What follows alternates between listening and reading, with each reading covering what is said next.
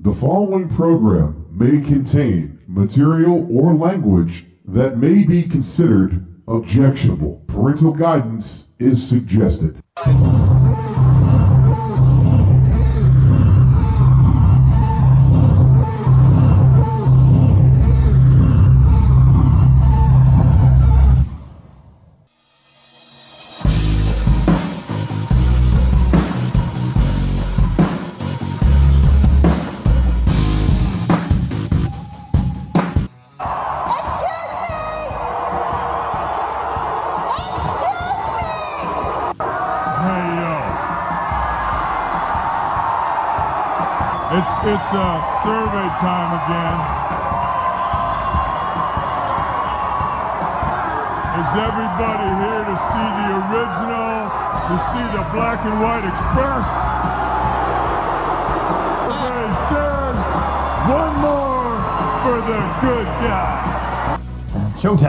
Showtime.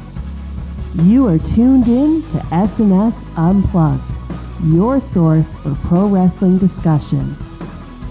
Because our time is now. Because the champ is here.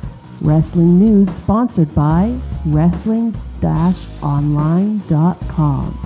Yes! Yes! Yes! With your hosts, all the way from New York City, Do you know who I am? Bronxzilla,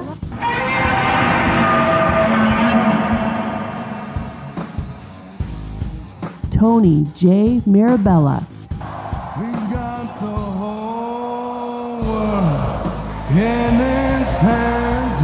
got the whole wide world in his hands. He's got the whole world in his hands. and residing in Calgary, Alberta, Canada, Mister! Money on the Mic, Say hello to the bad guy. Jeff Jackson. I'm an asshole. Assholes. Finish first. I have come here to chew bubblegum and kick ass. And I'm all out of bubblegum. Unscripted, uncensored, unbelievable. It's unplugged.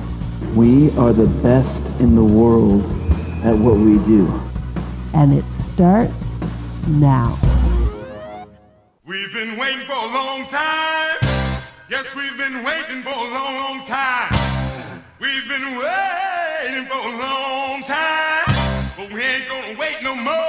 Getting ready to rock and roll. We're gonna one, two, three, four, one,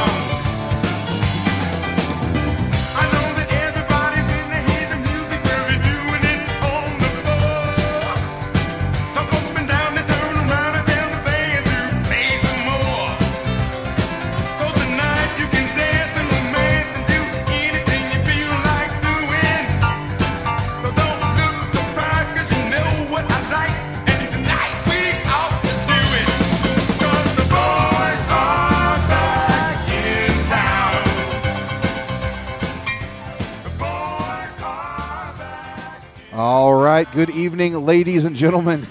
yes, the boys are back in town, at least for tonight, anyway, to discuss uh, a lot of things the current situation with TNA Wrestling, Ring of Honor, the debut of Samoa Joe in the WWE, uh, predictions for the Elimination Chamber pay per view, uh, which will actually be live tomorrow night on the WWE Network and uh, the status of what's going on here with us at Unplugged. But for now, ladies and gentlemen, the boys are back in town. Of course, I am Mr. Money on the mic, Jeff Jackson. And uh, joining me, as always, my co host for all the mayhem and debauchery. Give it up all the way from the NYC.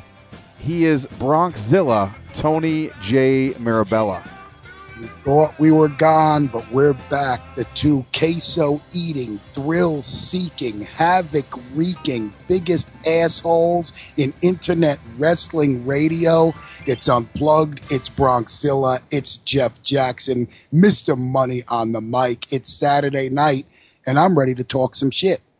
We got a lot to talk about. I mean, a lot to talk about. Uh, again, the status of what's going on with the show uh, as it relates to what's going on with Harmony. We're going to talk about that here momentarily. As I said, the, the entire TNA saga that is unfolding around us with ROH now being a part of Destination America, going to be the lead in show for TNA Impact on Wednesday nights. Is that a good thing? Is it a bad thing? We're going to give our thoughts and our views on what's going down. Uh, Samoa Joe finally in the WWE, even though he is a part of NXT. What does that mean for the future? Is he just an NXT talent only? Will he make it to the main roster? We're going to give our thoughts and opinions on that. And uh, who knows what the hell we're going to talk about tonight. This is not going to be your regular edition of Unplugged. We're not running down Raw. We're not running down NXT. We're not going to run down Lucha Underground. Uh, we're not going to have, you know, this day in wrestling history because, again, this is just Bronx and I riffing getting things out out of our systems because it's been at least what five months, four months since we did a show, Bronx. Yeah, it has to be at least. I mean, I'm not sure exactly. I, I'm I'm saying probably before WrestleMania. I think it might have been back in early March when we did it. March. I think it was I think it was February, right before Harmony had her surgery, and then after that we haven't done a show. So wow, I'm going to say February was probably our last show. And I'm going to say you're right. Uh, I just it's kind of a jumble. I really don't remember. I mean, I could easily look it up, but it's the point is that you know uh, we both felt that you know there's just been a lot of shit going on. I mean, not just the whole TNA ROH stuff, but uh, uh, something I want to talk a little bit about later on, like a fundamental turn uh, in the way the WWE product is being presented to us, and I think a turn for the better. I would agree. I, I think that they are shaping some things up. Uh, they got some big things on the horizon. Uh, I, as as a wrestling fan, have really enjoyed the last little bit. Not really worrying about doing a show, uh, and this this counts for Sunday Night Showdown too. You know, Mark the Shark DiCarlo has been over here every every uh, pay per view Sunday watching shows with me uh, since we stopped doing all our live shows, and I have found it to be much more enjoyable just to sit down and watch the shows. I'm not saying the Sunday Night Showdown is done and we're never coming back, but I think it's going to be scaled back when we do bring it back. I don't know that we'll do, you know, the full 12 months of shows. We might do the Rumble and WrestleMania, SummerSlam, and, you know, maybe a big one later on in the year, uh, like a Survivor Series or something.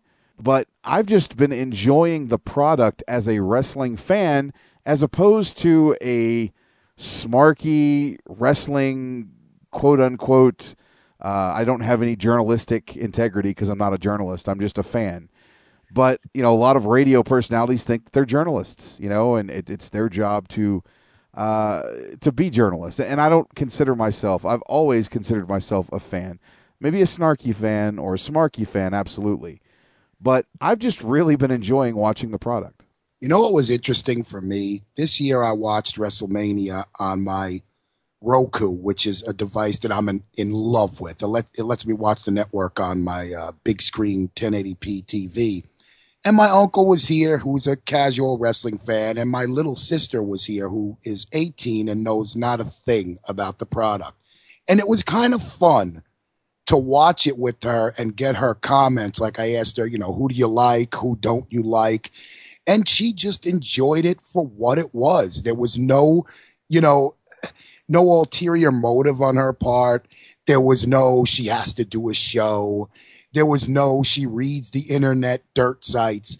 She just watched it and enjoyed it for what it was. And it, it was actually quite enlightening for me to be able to watch it with someone like that because I think guys like us who, who do wrestling radio and anyone who does wrestling radio, we lose that ability after a while.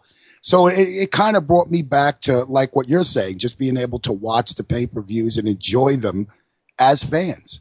I'll be real honest, man. I, I felt like there for a while, uh, you know, doing a show was was kind of detrimental as far as I knew that I had to do it. There were times I didn't want to do it, and you know, I, I make no qualms about saying this. The last five months of not having to do shows has been wonderful because I haven't felt obligated to do anything. I've just been enjoying the time off, spending time with Harmony, getting her through her situation, which I will address in a second. And it's been nice not having that pressure. Uh, I've just been enjoying watching wrestling, whether it's Lucha Underground or NXT or whatever. I've just enjoyed watching the product, and it's kind of renewed my fandom as opposed to, you know, here's this guy that's doing a radio show every fucking week and he's got something he wants to bitch about, or they could do this better, or they did that poorly, or, or whatever. It's it really has been nice to just sit back and relax and not worry about anything. Yeah, I think everybody who does anyone out there who does a wrestling radio show, I think if especially if you do it weekly, you know, JJ and I were put in situations where we had to take some time off. But I think even if you don't, maybe like in the summer when the product gets a little slow, and, and I know that this is so taboo in our business because you worry about losing listeners, but I think sometimes you need to take a couple weeks off and just watch the product without having to take notes and absorb it and just watch it as a fan. I think it's good for you. I know it's been good for me because I've been a lot less likely now to like complain about shit because I'm just watching it. I, I don't know. It's it's hard to explain if, if you've never really covered the product. It is kind of hard to explain, but you know, I mean, like I said, it, it's it's just been nice, kind of renewing that fandom, not really uh, having the added pressure of oh, well, we got to go do a show. I'm not really into doing a show right now. Uh, you know, it's nice. It's nice to get back to that point where you know you and I talked this week, and we're like, you know, so we need to do something. We both knew that we had to do something, and and unfortunately, the show is not coming back full time right now. And I'm going to go ahead and address this now. Um, I recently took Harmony to the doctor to see her surgeon, and she had been put on four months bed rest after her surgery. For those of you that might not know what I'm talking about, she had a spinal fusion done back in February where they took uh, some of the vertebrae out and replaced them with some hardware. I believe it was a titanium rod. There's also a, a cage in there that's supposed to meld with the bone and make things stronger. Well, I took her to this doctor's appointment to see how things had progressed, to see if we could get her on physiotherapy because you know she's she's ready. She feels like she's ready to to start moving around. Being on bed rest is not fun. And uh, when she got to the doctor's office, they did not have good news for her. Uh, it seems that the cage kind of shifted a little bit. So it's not healing the way that it was because she's been overdoing it. She's been exerting herself. And so that's kind of put us at a setback. Uh, we're looking at maybe about another month of her having bed rest, and then we're going to go back and see if that thing has moved any further. Unfortunately, if it has, then we're going to have to have the surgery again. So I, I don't know what's happening right now. I just know that that's the situation, and I can't commit to coming back and doing a full time uh, podcast or weekly radio show until we get these issues fixed. I just don't have the time, and I honestly just don't have the focus to do that. So right now, that's where we are. I will keep you guys updated once I find out more information. But things did not go as planned uh, last week when we went to the doctor's office, and we're looking at four more weeks before I know anything uh, definitive as to whether she gets to start doing physical therapy and gets to move around, and we'll see if it's taking. Well, I mean, I hope that it somehow it does take, and you know, you don't have to just hit the reset button and start from scratch. You know, I mean, I know it sucks to have to, you know, stay in bed for weeks upon weeks. I mean, it would it would drive anybody crazy. It would certainly drive me crazy. So, I mean, I, I I'm hoping, and we spoke about this, you know, the other night. I'm hoping that you know all goes well for her, but you know, it's hard, man. It, it's just hard to have to take it easy for so long. I mean, eventually you're going to get bored. You're going to want to do things, and you know, she she has my utmost sympathy. I hope it. I I hope it turns out all for the better. I, you know, I, I have my fingers crossed. I think it will. Um, you know, we, we got to get her back to 100%, uh, if nothing else for her sanity, because it's driving her crazy. And, it's driving me crazy, and so it's it's interesting. I mean, that, the house has been uh, very interesting as of late. My father-in-law was living here. He's moving back to uh, Nova Scotia, I think next week. And my oldest daughter Dakota had moved out a couple of years ago, and uh, she's going to be moving back home full time, so we can get her uh, get her to get through school, and that way she doesn't have to pay rent and everything else. It's just it's a better thing for her. And Sienna, my middle child, has been living in Nova Scotia with her father this last school year, and she's coming home for the summer, possibly uh, for good. So I'm gonna have a full house again here pretty quick. So it's uh, again, there's there's just a lot going on uh, behind the scenes of my life right now that have made me kind of take a hiatus for radio.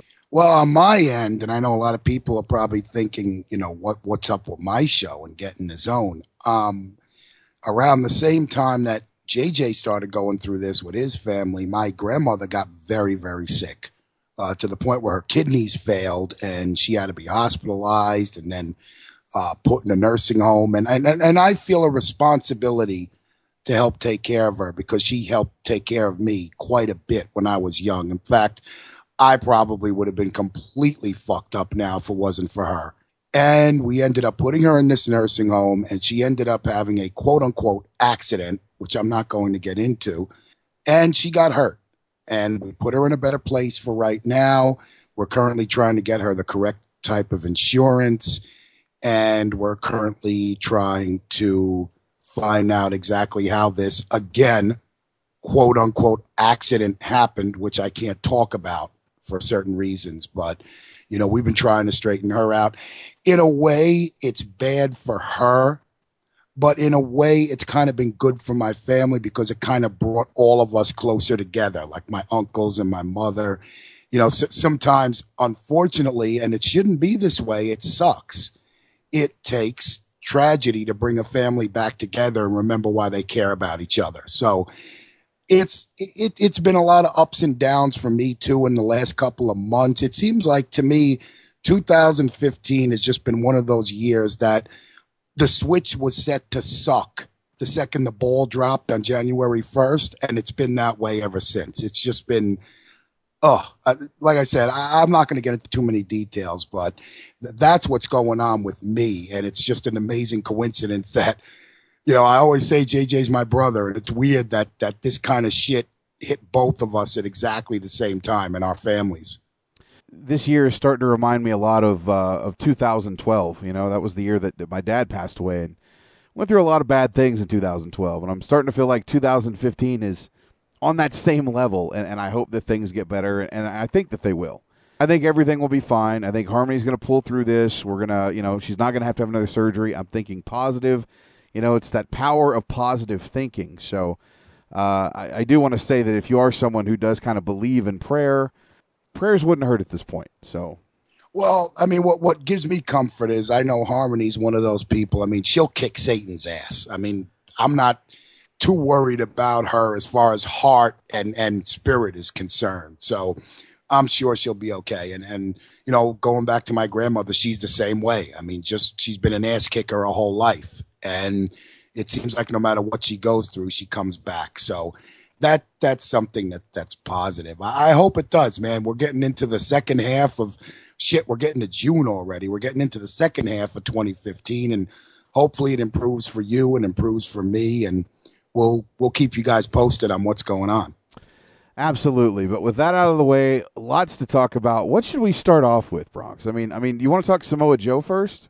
Yeah, I think we, we should start off light and then kind of move into the big stories of, of the past couple of weeks. Um, Samoa Joe, I think I think is a great place to start because I did in fact watch the NXT pay per view. Well, uh, again, I'm sorry guys, I, I'm stuck in that head. The NXT event that occurred on the WWE network, and of course Samoa Joe coming out.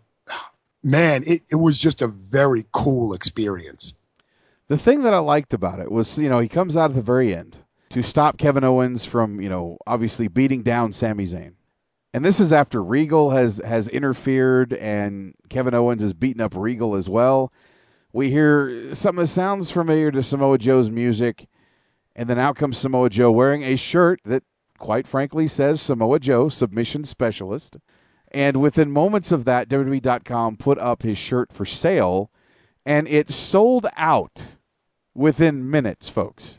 Yeah, it was the, the only the only very slight complaint I had was the music. I mean, which it's not a big deal, but I love Samoa Joe comes out with this look on his face like I want to go to jail tonight. That was the look Joe had. He comes out, stares a fucking hole through Kevin Owens and walks down to the ring, gets in the ring. He and Kevin Owens get forehead to forehead while the excellent NXT crowd is screaming, Holy shit, holy shit. And Joe is going to kill you along to his music. It, oh man, if you guys haven't saw the last NXT special, if you have the WWE network, watch it. it, it it's amazing. Well, you know, I, I thought I heard a lot of people say that it was the the weakest of the NXT specials. You know, uh, sure, it wasn't the strongest one, but to say it was weak in any way, every match on that card made sense. I thought all the matches were good. I thought that Becky Lynch and Sasha Banks tore it up. And, Oh. and Harmony, who cannot stand Becky Lynch because she knew her when she was Rebecca Knox. I'm not going to get into that story, but let's just say there is no love lost between Harmony and Becky Lynch. Uh, even she had to give credit where it was due that both women uh, just tore it up. And to me, that was match of the night. You know, no offense to Sami Zayn, Kevin Owens, which I thought was good too, for what it was. Uh, I think the match that really stole the show was the women's match. And thank God NXT is putting women's wrestling kind of back on the forefront. Oh yeah, absolutely. I mean, you you- you've got those two girls. You've got Charlotte over there, who is absolutely amazing, man. She she is. I think if I had to put a label on one woman who is going to maybe turn it around and revolutionize the next five to ten years of women's wrestling, it's going to be Charlotte because she is absolutely just awesome. All the women that they have in that NXT product are simply amazing. And I think that might have been women's match of the year. I don't know how they're going to top that. Well, I don't know. I mean, I, I'm a I'm a big believer in the fact that Charlotte is amazing. Um, I think that she's the most well-rounded performer on NXT, and I think honestly she deserves to be on the main roster. The problem is once she gets to the main roster, is she still going to have those matches? Uh, you know, look, at the women's roster on the on the main show on Raw on SmackDown. You got the Bellas, who who personally I think have improved greatly they could probably hang in a women's division with girls like Sasha and Charlotte, uh, possibly Bayley. It seems like Alicia Fox has upped her game. Naomi, I think, has gotten so much better. Yes. You know, Eva Marie is actually training with Brian Kendrick to learn how to wrestle, which kudos to her. I have respect for that. I think give it another couple of years, and we might see a renaissance in the women's division in the WWE. Uh, I don't I don't know. I mean, Vince McMahon is stuck in this motif of having the divas do what they do right now as, you know, showpieces or distractions. I personally want to see women's wrestling go back to the forefront and they've got the right uh, mix of talent uh, coming up through that developmental system, getting trained by Sarah Del Rey herself and doing a fantastic job. So I mean, you know, we'll see. But anyway, I, I know that we kind of went off on a tangent, but I think women's wrestling might get a lot better in the next couple of years, Bronx. Well, we talked about at the beginning of the show, you know, the difference that we're starting to see in WWE. And I, I give a lot of credit to Triple H, but you never know. You know, Stephanie, as a woman, might have some influence here. She might be saying, you know what, maybe she is taking this movement seriously. That, yeah, women in wrestling can be more than just eye candy who botched through a five minute match. I mean, I'm really starting to see that. It could be Triple H, it could be his wife. But I'm definitely seeing a change in the way that, okay, the women still wear great outfits, thank you, Lord, and they still look hot, but they can also throw you a good 10, 15 minute match that entertains you and isn't a piss break.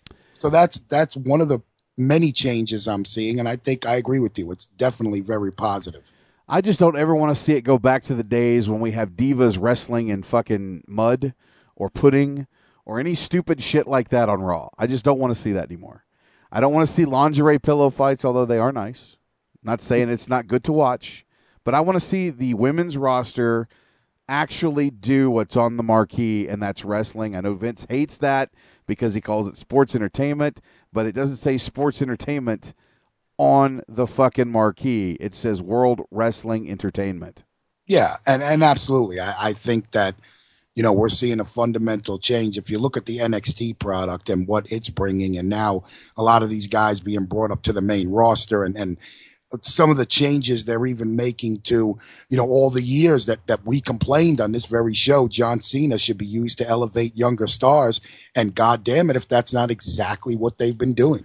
Well, you know, I, I do like. uh, We'll, we'll jump into that in a second, but let, us get back to Samoa Joe. We kind of we kind of off tracked. We were getting to the to his debut, and then we kind of off tracked a little bit. But back to Samoa Joe. Right now, he has a contract with WWE where he's working with NXT. He also has the ability to book in independents for himself. I think WWE might have top billing over whatever he does. If they need him for a certain show that that he's booked for an independent, he might be able to bow out of that and do work for WWE. Obviously, they're the they're the ones that are really paying his salary right now. But this is kind of unprecedented because I've never seen them offer this kind of deal. I mean, Rhino has a similar deal, but a guy like Samoa Joe comes in, keeps his name, and is allowed to go out and work independents. So right now he's not on the main roster. Now, I don't know. I, I don't know how I feel about that because honestly, with the reception that he got at the end of Unstoppable, the fact that his shirt went up on WWE.com and sold out within minutes, what more do you need to know about this guy? You know, I, I think Vince McMahon thought that he was in obscurity for the last 10 years and nobody knew who he was. But I, I kind of don't see that now. I think he's already proven that. Now, what's he going to do in NXT? Obviously, uh, he's poking his nose around Kevin uh, Kevin Owens. So it's going to be interesting to see where they go from here. But Harmony and I were talking about this the other day. I personally believe that sometime this year, Samoa Joe will be transitioned from NXT to the main roster because I think it's a no brainer. Joe in the main roster, whether, well, I mean, on Raw would be amazing. I want to see Dream Match here. I want Samoa Joe versus Brock Lesnar. I want that match, and I want it like WrestleMania next year. See now though, I think though, I, I think in my mind, what is more appealing to me? Kevin Owens against John Cena or Kevin Owens against uh, Samoa Joe? And I think that they, that match might happen on the main roster as opposed to happening on NXT.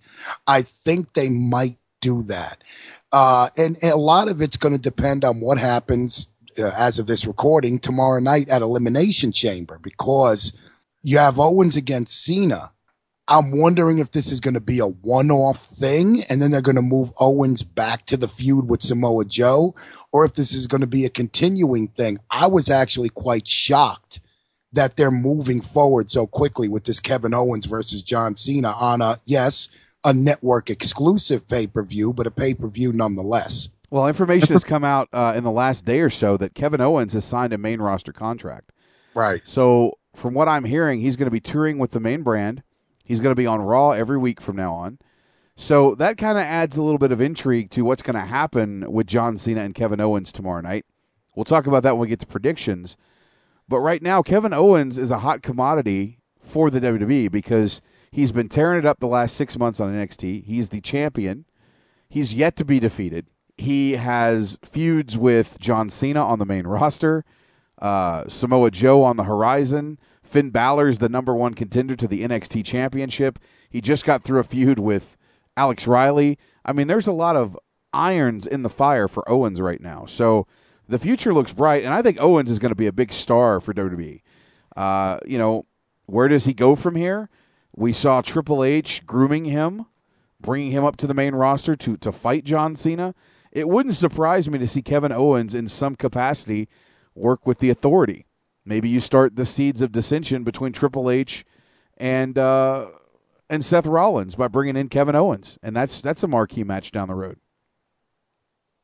Yeah, there's there's a lot you can do with this guy, and I mean, I just they did him and Joe for a reason. That's not just going to go away. They have to address that at some point. The best thing I think that could happen is, and I'm calling this right now, Finn Balor is going to be your next NXT champion. I think come hell or high water, some way, somehow, he's going to get that title. And I think he's perfect for that title in NXT. With Owens in the main roster now, at some point, he's going to have to drop that title. I mean, he may hold it for a little bit to give it some notoriety in the main roster, but he's going to drop it, move on to, to titles in the main roster. And I think Finn Balor is perfect to hold that belt. Now, what happens to Kevin Owens in the main roster, whether we have more of him and Cena after tomorrow night, or whether, like I said, it's a one off and then we see him go back to, you know, feuding with Joe, it'll be interesting to see. But I am so proud of the reaction that Samoa Joe got. The fact that, you know, the WWE universe, as they call it, knows exactly who the hell this guy is. He looks great. That's something else I want to uh, talk about. Joe looks to be in the best shape of his life. He may be in better shape than he ever was in his entire tenure in TNA. Not to say, I mean, he's he's obviously not uh, not ripped. You know, I mean, we're talking in shape for Samoa Joe. He's always been a heavy set guy, and he does look the best he's looked in a long time. I think we will see a tease of the match on NXT between he and Owens, but I think the money in that feud is going to be on the main roster. I, I think all Joe is going to be money on the main roster. Um, you know, which which brings me to my next point. I don't know if you if you read anything about this, but when Samoa Joe made his debut, fucking poor Josh Matthews melted down. Josh Matthews, formerly of the WWE, now working for TNA, he's the voice of TNA, as I do the quotation marks, the voice of TNA. Uh, he melted down on Twitter and basically talked about the hypocrisy of the WWE, talking about how how do they know who Samoa Joe is if if he's been in TNA for ten years and he was in obscurity? How would they know who he is? I, I, I guess he forgets that Samoa Joe was like the hottest thing on the planet in 2005 when he was in ROH and he transitioned from ROH to TNA. Uh, he was a made star in Ring of Honor. I love how he, he talks about Samoa Joe was a made TNA star. He may have been for those first couple of years, and then they kind of killed Joe in TNA. So, how would the announcers know who Samoa Joe is? Well, maybe they watch Ring of Honor. Or maybe they do what we do and actually did their research and know who Samoa Joe is. You know, I love that. It's you've been an announcer and a commentator many times. It's your fucking job to know who this guy is. I mean, does Matthews think they were going to bring out Samoa Joe without telling the commentary team, without them reacting to him? I, I think Matthews has lost his fucking mind or maybe he's laid in bed next to Dixie Carter too many fucking times. No, it, it's it's the TNA mentality. Once somebody goes to TNA, it, they start drinking the fucking Kool Aid, and you have people that have this problem. I, I just this is not the first time Josh Matthews has gone on a fucking rant. You know, he he went off on Jr. last year or earlier this year, and basically said something on Twitter to the effect of people over sixty shouldn't comment or it just some stupid shit.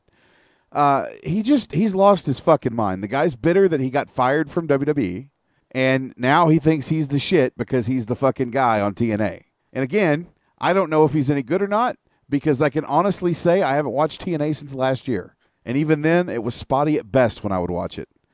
I think Josh Matthews needs to shut the fuck up. I, I mean, that's just to me. It it it comes off as so pathetic. And man. Bush League, he comes across like a fucking little whiny bitch. Yeah, and he may hear this, and I, I quite frankly don't give a fuck. I don't give a fuck either. think- it- it- I mean, come on, man. Just because now you're working for that company, you know, oh, uh, so they know who Samoa Joe is. Of course they know who Samoa Joe is, you fucking idiot. They're well aware of who AJ Styles is. They're well aware of who Christopher Daniels is. That's their job because WWE is a professionally run company, unlike TNA, which is not. I mean, really, man, are, are they slipping this guy you know, checks under the fucking table to say, oh, go on Twitter and you know, put over. Here's how it came off to me. What I think he was trying to say, instead of saying, you know, oh, uh, how does WWE know who uh, Samoa Joe is if they don't follow TNA? What I think he was really trying to say was, hey, guess what? Samoa Joe used to be in this company called TNA. Why don't you come check it out? It, it was just a pathetic attempt at getting them publicity because they can't get publicity anywhere else. Th- th- That's that's just how I feel. He needs to shut the fuck up. I, I- I could not agree more. I'm, I'm telling you, man, the, the only publicity that TNA will try to get is free. You know, God forbid they, hold on, let me look up this word in my dictionary here. Oh, God forbid they paid to get advertised. No, let's use, and this is one of the fundamental problems with this fucking company. They use the competition to advertise themselves. Which is funny when you think about it, because allegedly Dixie Carter used to run a ad agency uh, long before she did wrestling stuff. I'm baffled at all the years TNA's been in business. The lack of advertising for their stuff. I used to, you know, Trey and I used to talk about that all the time. The lack of advertisements to promote that show. And the irony is that Dixie Carter successfully, supposedly ran an ad agency before TNA was ever even in existence. You know the name of her agency? It was called Black Hole Agency because everything she advertised fucking vanished from this universe, the same way things do when they fall into a black hole. I guess, dude. I don't know. I oh, I don't even know. But yeah, I had to bring up that uh, little Josh Matthews nugget because it was just too good to resist. Oh yeah, I mean that's like that's like fucking food to a starving dog. You got to bring that shit up. And since the last time we did a podcast, Taz left TNA. No, really? Someone actually left TNA? You fucking liar. No, I'm serious. Taz left because they were late paying him. He couldn't secure his paycheck. So I'm glad that guys like Josh Matthews and and uh, T.J. Perkins and uh, I don't know who else are getting paid on time because the rest of them sure the fuck aren't. So I, I just find it funny when the rumor mill hits and then you have the TNA supporters. Oh, that's bullshit. That's not happening. Fucking TJ Perkins said that fucking he got paid and he's making blah blah blah blah and everything's fine. And and Matt Hardy said this and uh fucking Joe Blow from Chicago who does all their shit. He's fucking doing good. I just I fucking love that shit. I love when the fucking TNA marks and, and this show is like we hate TNA marks. I mean, I don't even fucking care. You can hate my guts all you want. I just think TNA marks are like the lowest fucking denominator.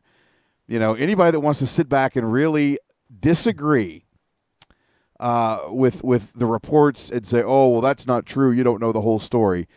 Uh, somebody said the other day that Meltzer gets more stories wrong than he does right. Well, the ones that he does get right, he's usually bang on. He was the one that broke the, the news last year about Spike TV and TNA being finished, and then we had the same shit come up this year. But last you know, last year it was, oh, that's bullshit. That's not happening. And what happened? Spike TV ousted TNA. So he was proven right. Let's not forget Meltzer was the original dirt sheet. He was the guy that was predicting stuff in WWE long time ago. And I think his track record's a lot better than, you know, he gets more wrong than he gets right. I think it's about even. But when he's right, he's right, and when he's wrong, he's wrong. So I just I think it's funny that TNA marks come out in droves. Well, Meltzer fucking lies about everything. He don't know what the fuck he's talking about. He's fucking wrong ninety percent of the fucking time. No, he's not. He's not wrong ninety percent of the time. Does he get everything right? No, absolutely not. But when he's right, folks, he's fucking right. I, I need to rewind for a minute because we, we haven't done a show in so long. And this is, uh, yes, it's an old story, but I talked about this on Facebook and I just want to give it a little time here. You know, going back to the original TNA story about not only their talent, but also their production crew getting paid late. You know, I'm sorry, man. JJ and I are working guys. We're not millionaires. We're not rich. We go to work every day when I go to work and I perform my duties as agreed upon, at the end of the week, okay, I'm paid bi weekly, whatever, I expect to get a paycheck that reflects the work I did. That's free economy. That's the United States, Canada, the UK, wherever free market exists. You do the work, you get paid for it. I find it absolutely revolting and disgusting and disgraceful that a company like TNA, which is backed by Panda Energy, which is one of the biggest, richest power companies in the continental United States, actually can't deliver a paycheck on time. If the guy went in the ring and wrestled, if the guy took his camera and filmed it, if the referee counted and did what he was supposed to do, they have fulfilled their end of the contract. And the fact that a company like Panda Energy slash TNA cannot pay their workers on time is absolutely fucking disgusting to me. And I just wanted to say that because we haven't talked about it. here's the deal. It's not so much that Panda Energy can't pay them. It's the fact that Panda Energy is the parent company. Obviously, Bob Carter and Janice Carter own Panda Energy. Okay. And the situation is that they fund TNA. So TNA, if you remember, according to Dixie Carter, is quotations again, cash flow positive. Let me say that again. Quotations, hands in the air, cash flow positive. That's right. That's what she's telling people in interviews that they make money. They're cash flow positive. The reason these people don't get paid on time is because the money that TNA has coming in from their fan base is not enough money to cover the expenses from the fans. So they're not making money, which means they're not cash flow positive. When you do not make enough money to pay your employees, you are not cash flow positive. This is a quick lesson in economics. If you do not make what you spend, you are not cash flow positive. If I work a full year and say I make $100,000, which I don't, but let's just say in a year I make $100,000 and my bills are $150,000, am I cash flow positive? No, you're in the red. Exactly. Now you understand. So when she goes on fucking radio shows and makes an idiot of herself by saying, "Oh, we're cash flow positive, darling," that's exactly how she comes across. And anybody that believes that she's cash flow positive is a fucking moron. Panda Energy has lost more money in the last however many years they've been back in this company than they've ever made. And that's a bona fide fucking fact. Yeah, but then close the company. Don't continue to punish your employee. Well, I can't call them employees, independent contractors, whatever you want to call them. But regardless of whatever, More like indentured servants because they're not getting fucking paid on time. yeah, I, I mean, you know, th- that to me is just something that, that I can't accept. And There- I don't there- know there- anyone, you you talk about these people who defend TNA, and you're right. There's there's no defense, none. You cannot defend not paying employees on time who have fulfilled their end. There is no, you could pull anything out of your hat. You can't defend that. That's slavery. That's something that Abraham Lincoln and the rest of Congress fought to abolish 200 fucking years ago. The Emancipation Proclamation and TNA is still holding the man down. They are holding them down by not paying them what they're owed. You know, look at guys like AJ Styles who left. The guy was making three hundred thousand dollars a year. His contract comes up. They renegotiate a contract with him and offer him like one hundred fifty thousand, or maybe it was two hundred thousand a year. So he's going to take a a pay cut of over hundred thousand dollars just to continue working for TNA, and uh, again putting his body on the line. Wrestling is not an easy thing to do, and it puts wear and tear on your body. So when you're going out there and you're performing, especially on the indies, and you're making 20 bucks, you know, every bump that you take could be your last. So if TNA wants to undercut a guy $100,000 a year so that they can keep his services, it's pretty telling.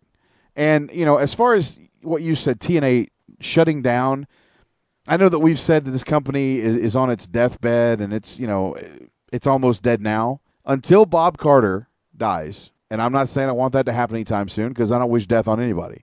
But until Dixie's dad, Bob, passes away, that company will remain in business. It doesn't matter if they lose their TV deal, which we're about to jump into with Destination America. It doesn't matter if they're on local access channel fucking five every Saturday night at fucking 3 a.m. As long as there is a breath in Bob Carter's body, he will continue to fucking have his daughter Dixie play in the sandbox called TNA.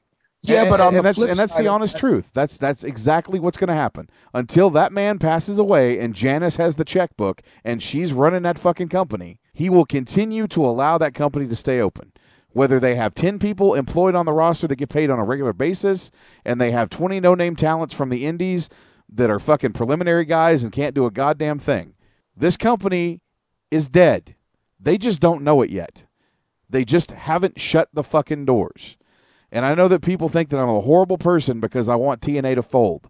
And I do. I absolutely, positively want this company to fucking go to hell because it's dead. It's been dead for years. It has no potential to fucking do anything. It did at one point in time, and I did support it. But the people running this company are awful fucking people, and I think they can all go to fucking hell because none of them know how to fucking run a business. And I'm tired of hearing this guy didn't get paid, this chick didn't get paid, they're on fucking food stamps. At least if this company folds tomorrow, there is hope that the good ones can find a job. I don't want to see anybody get fired or be out of a job. Please understand that. This was never about the talent at TNA who go out every fucking night and bust their ass because they deserve better than this. They deserve to work for a company where they A get paid good, B get paid on fucking time, and C don't have to put up with the fucking bullshit that Dixie Carter and her idiot staff put them through on a fucking weekly, daily, monthly, yearly basis. So please, don't fucking sit there and say, oh, this guy's a fucking piece of shit because he wants his people to lose their job. No, I don't want anybody to lose their fucking job. Do I want TNA to go out of business? You're goddamn fucking right, I do. But I think that every one of them deserve better than they're getting now. And you know what? They'll probably make a decent career on the fucking indies, maybe working for Lucha Underground, maybe going to New Japan. And those that can't, well, I'm sorry. Maybe it's time to find something else. You know, the wrestling business is not an easy business. And when you break in, you're told to find something to fall back on. Not everybody can be a professional wrestler. I hate to tell this to people. It's not a job that just anybody can do. The cream always rises to the top. My point is, it's time to shit or get off the pot. Yeah, but if if you know, it's almost like Bob Carter. You know what? If you're willing to support a crackhead's habit, support the whole habit. That's my problem. You say, okay, well, Bob, as long as Bob Carter's alive, this company's going to be around. Fine. If Bob Carter wants to spend the money to keep Dixie's dream alive, then give her enough money to pay her fucking talent.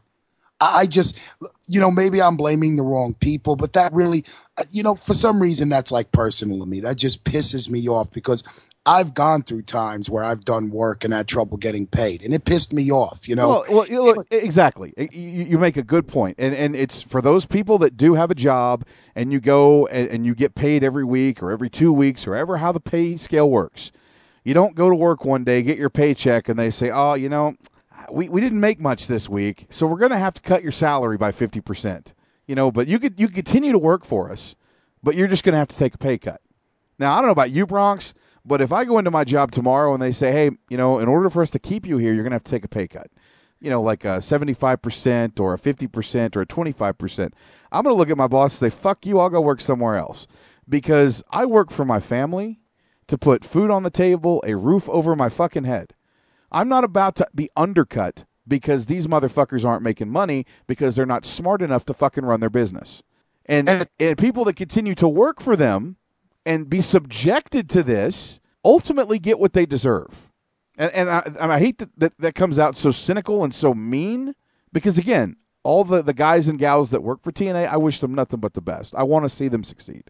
I want them to get a good job in wrestling or whatever that's going to, to fucking pay their bills, that's going to be beneficial to them. And I just don't feel like they're getting that in TNA. They're not. They haven't been. I mean, let's let's be realistic, folks. I'm not going to fucking sugarcoat this and make it sound like it's a little cookie cutter bullshit because they're not. And I just can't support a company that does this to their employees because anybody that will sit there and stand, eh, you know, and support TNA and say, "Oh well, uh, the business is bad right now," none of you motherfuckers would take a pay cut. None of you. It doesn't matter if you're fucking digging ditches, driving trucks, fucking making whoppers, flipping burgers in the back, washing dishes. None of you are going to say, okay, I'll take a pay cut to continue working here. No, you're going to go find another fucking job and you're going to do yourself better. And if you don't, you're a fucking idiot. Well, at the end of the day, my landlord doesn't want to hear that shit. My power company doesn't want to hear that shit. You know, I can't call up my power company. C- could you please keep my power on an extra week because my company was late in pay- paying me? They're going to say, "Fuck you." That's not our problem. Go collect cans. You know, you're you're hurting people. You're hurting their families, and and that, you know, we're going to get into this in a few minutes, but fuck the TV deal, fuck the Destination America deal or, or whatever. That to me is the one thing that's really pissing me off. The fact that, you know, they're fucking people out of their money. And I, I'm sorry, I just can't continue to try to put a good face on a company that does that because I'm a working guy. If I was a millionaire, maybe I'd be a prick about it. But as a working guy, I can't justify that. No way. Yeah, your last name's not Rockefeller. My last name's not Rothschild. We're we're not fucking self-made billionaires. Um, you know, again, we're working class guys, and I, I- I just I can't understand why so many people support this company and why so many of their talent stay there. I, I know they're afraid they're never going to get a job anywhere else, but fuck, you know, GFW's on the horizon. Let's see what Jeff can do with that. You know, Ring of Honor's always looking for talent. Uh, Lucha Underground is another good place to work. I mean, now right now they don't know if there's going to be a season two. I think there will be, but th- there's so many different places you can work as a, as a pro wrestler. You know, uh, if TNA was, to, you know, uh, the other argument is, well, if TNA goes out of business, that's one less place for people to work. Yeah, it is, but it's also one less place where people won't get fucking paid. Well, well, yeah, it's one less place for, for people to work. Great. It's great to work at a place if you get fucking paid. I mean, I, what's the difference if a TNA exists that doesn't pay people or a TNA doesn't exist where people don't get paid anyway? It, it- it's, it's a catch 22. What difference does it make? I mean, I don't know, man. I, I, we, I think we both gave our opinions on it. It's just, it, it's so Bush League.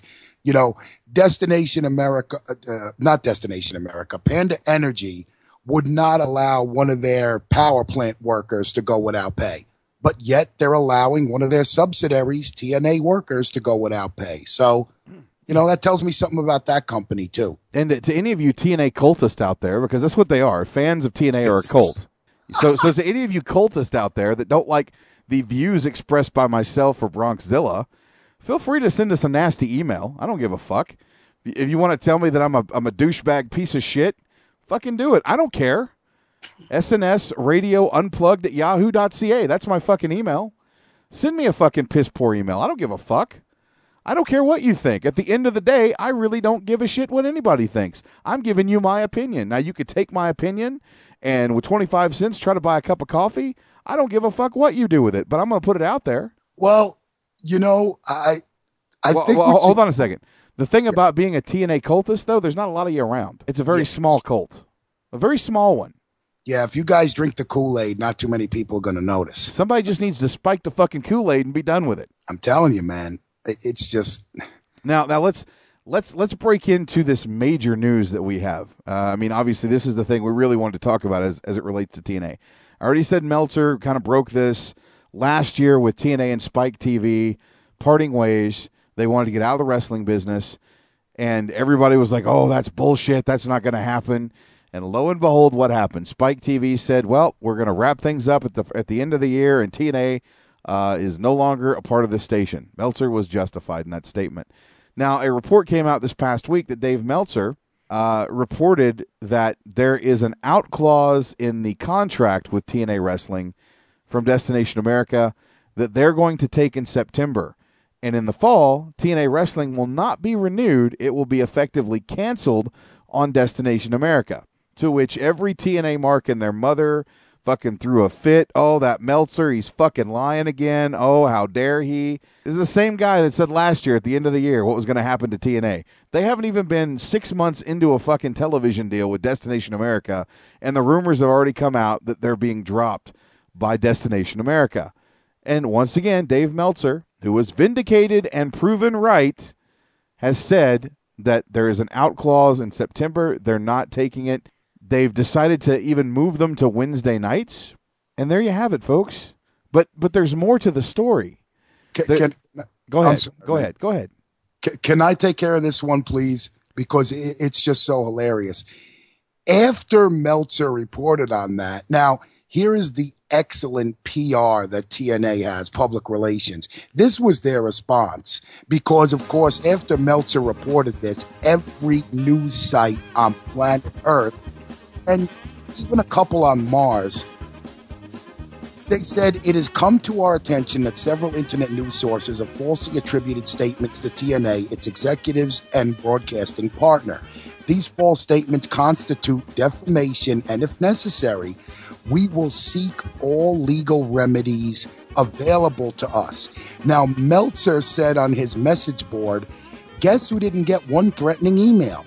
Plus, I have records of all my emails over the past two weeks to Dixie addressing every issue covered. So Meltzer gave TNA the chance to respond. They didn't. They responded by threatening to sue him. Now, folks, that is how you do public relations. I'll go a step further. not only did did TNA not send him a cease and desist letter, they didn't. They weren't very forthcoming with their talent as well by telling them they would address the situation at the next set of TV tapings, which was supposed to be, I think, around June 24th or whatnot. So, I, again, what company doesn't address it with the talent working for them? If you're a guy or gal working for them and, and you hear this news, your first instinct is, uh, "Hey Dixie, what the fuck is going on? Uh, shouldn't we be notified? Should we be told what's going on? Oh, we'll address them at the next set of tapings." Well, here's the funny thing.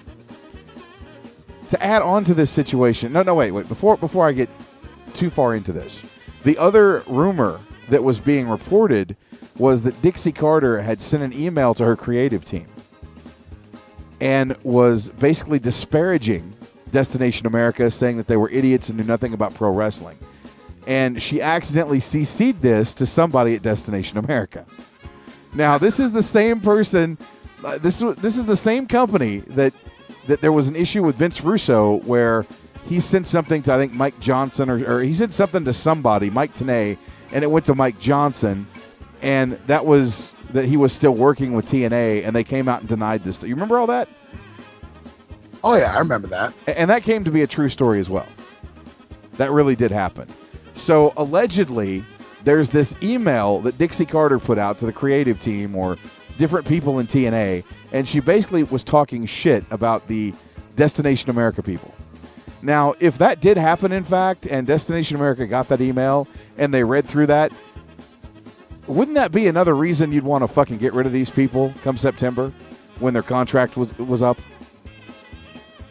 If you had an uh, out clause and they were talking shit about you, and you went and fucking gave them a chance to fucking shine on your network, wouldn't you? I mean, like personally, if, if I brought somebody on board and gave them an opportunity, say say a new radio show came up, and I gave them the opportunity to do the radio show on the SNS radio network, and they accidentally sent an email to myself or Harmony or you, and they talked about how much of an asshole JJ is, and how out of touch he is with everything.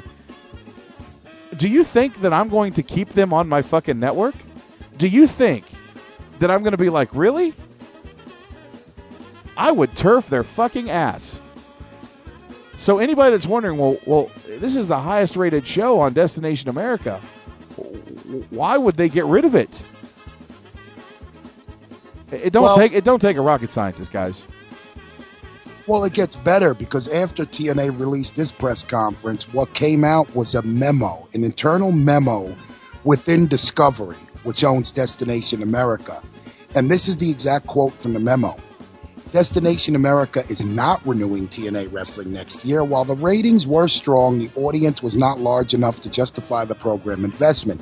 We plan to honor the current contract and continue to air original episodes of TNA Wrestling. Okay, now this says on Friday nights through the end of the third quarter 2015. When the upfront rate card is released, the Friday night and anthology title will now be called American Tales, which will be a combination of paranormal and Americana programming. Now,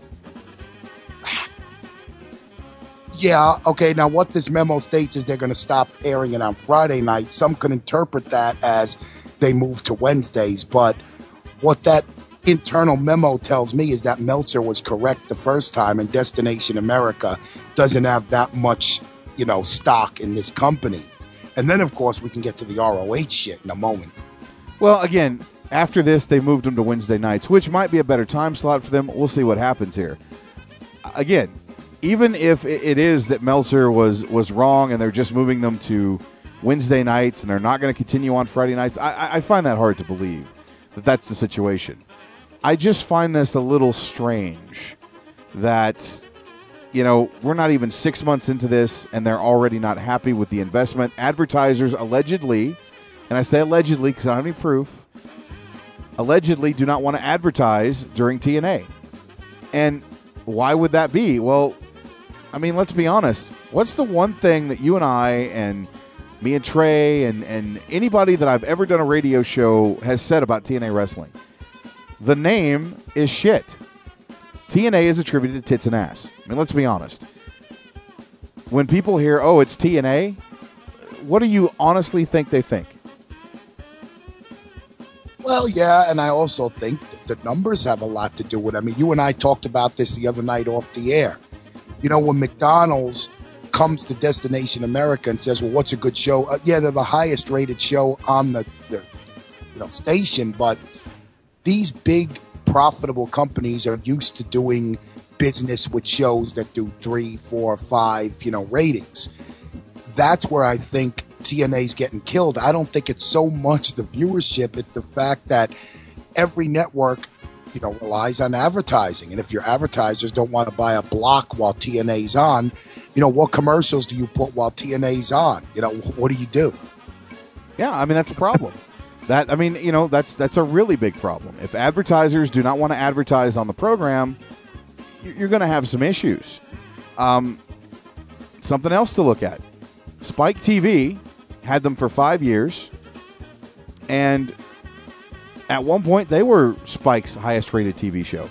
Toward the end, they were getting outdrawn by Cops, reruns of Cops, not even like first-run episodes of Cops. We're talking, you know, like total rerun episodes from like five, ten years ago.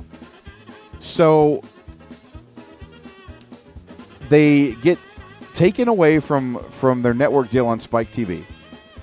They now go to Destination America. If the rumors are true, if Meltzer is right, and they are out in September, I don't know of another cable network that will touch this company because that's going to be two networks you've gone through in the span of about a year that you were kicked off of. I mean, You it's, know- not, it's not like CBS or ABC or Fox or any major network is going to touch them. And, and here's the thought they had all these networks that they were negotiating with, and yet they went with Destination America, which was a shitty deal because their production was like cut in half. So at this point, I don't know where they would go. Their only hope in hell would be to go to Vince McMahon and try to make some kind of deal where they air their show on the WWE network. Uh, I just I don't see that happening without him buying the company out. I don't think WWE would ever keep them as a separate entity. They, they, they, Vince would certainly buy the tape library, but as far as giving them a platform on the network, I don't think it's going to happen. TNA has slung too much shit at WWE over the years that WWE has ignored. I, I don't see that happen. I mean, I mean the other option is TNA could do their own network. You drinking? Seriously, are you drunk? Oh no, I'm serious. They can do their own network. I mean, hey, they're they're cash flow positive. They can they can have a network. Why not? Why not? I mean, anybody that's cash flow positive, I think, could do it. T- the TNA network. How, how do you subscribe? Nobody really knows. Who subscribes? No, uh, you know they might have what eight thousand subscribers on launch. I mean, that was what they were doing pay per view wise. And their website will only work with Internet Explorer. There you go. Hey, you know that might be the option. They might have to do the TNA network. I mean, they'll have what like hundred hours of footage. Uh, no, they've been in business for what ten years. They've been 2002, so going on eh, going on 15 years. Yeah, I that would be hilarious. They might do it. They, they tried Monday nights. Hey, you know, and then and then we have Bischoff and and and Garrett Bischoff and Jason Hervey suing for monies that are owed to them. You know, as, as if there wasn't enough rumors that they don't pay their talent. Bischoff and Garrett are, are allegedly alleging that they're owed one hundred twelve thousand and two cents Wow. and two cents. I think Yeah. I think Garrett was owed like eleven thousand dollars in the two cents. So that's where the two cents comes in. No, Garrett was just owed the two cents. The rest is all Eric's. It's all Eric and, and fucking Jason Hervey. Well, you know what? If, if they're legit owed that money, then they should sue. I mean, you know, it, it is what it is. I don't know, you know, and, and then then we get into the to uh, fucking what was it Wednesday when the news broke that that ROH had signed a fucking deal, even though it's like a six month deal. They they signed like a, a six month deal to be on Destination America as the lead in program for Impact Wrestling, and the fucking floodgates broke loose because TNA and ROH are not a company that work together, folks. In fact, ROH has connections with New Japan Pro Wrestling. They have connections with Jeff Jarrett and Global Force Wrestling.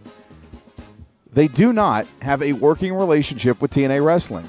And I know that there, there's a lot of people speculating on radio shows that think that they might try to start some fucking war between the two of them to escalate ratings. I just don't see that happening. I, I think this is a case of uh, Destination America saw that ROH was a growing company. They look at the WWE roster and they see guys like Seth Rollins and Kevin Owens and Sami Zayn, all who got their notoriety in ROH, and they're looking to bring that brand, you know, to their to their network. I think that's exactly what they're doing. Uh, I think that this is a very telling sign for TNA. Not to mention that all these bonus shows that TNA was supposed to have on Destination Destination America have been canceled.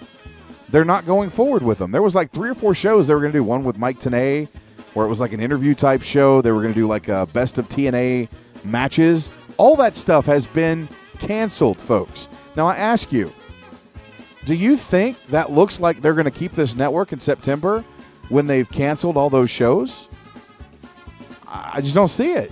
But now they're bringing ROH aboard. I mean, it's it, you could say it's a love triangle, and I think in the end, this is going to be a big deal for ROH. Could it help TNA? Maybe. Maybe the lead into TNA could help them. But if they're not getting the rating that they're getting, if they're getting a, a shitty rating that's not uh, living up to what they thought, I don't think ROH being the lead in is going to help them. Now, if ROH doubles the rating that TNA does, holy fuck. That's just going to make them a dead fucking show. They're going to look at that and say, yep, this is exactly what we thought. If ROH doesn't get the ratings TNA gets, well, then maybe it was a bad idea. But I think come September, they're gone. And I don't think you're going to see a war of the network between the two shows. I just don't see it happening.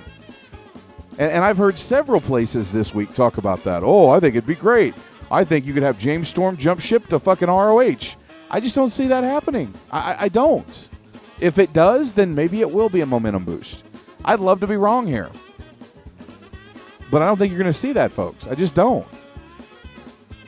Well, I mean, here's something I want to address with that too, because MVP came out and did an interview this week where he was kind of criticized for saying, you know what, it would have been nice if our, you know, uh, TNA talent would have been informed about what was going on. And I've heard people on podcasts say, well, you're an employee, you know, you shouldn't, you shouldn't ask questions.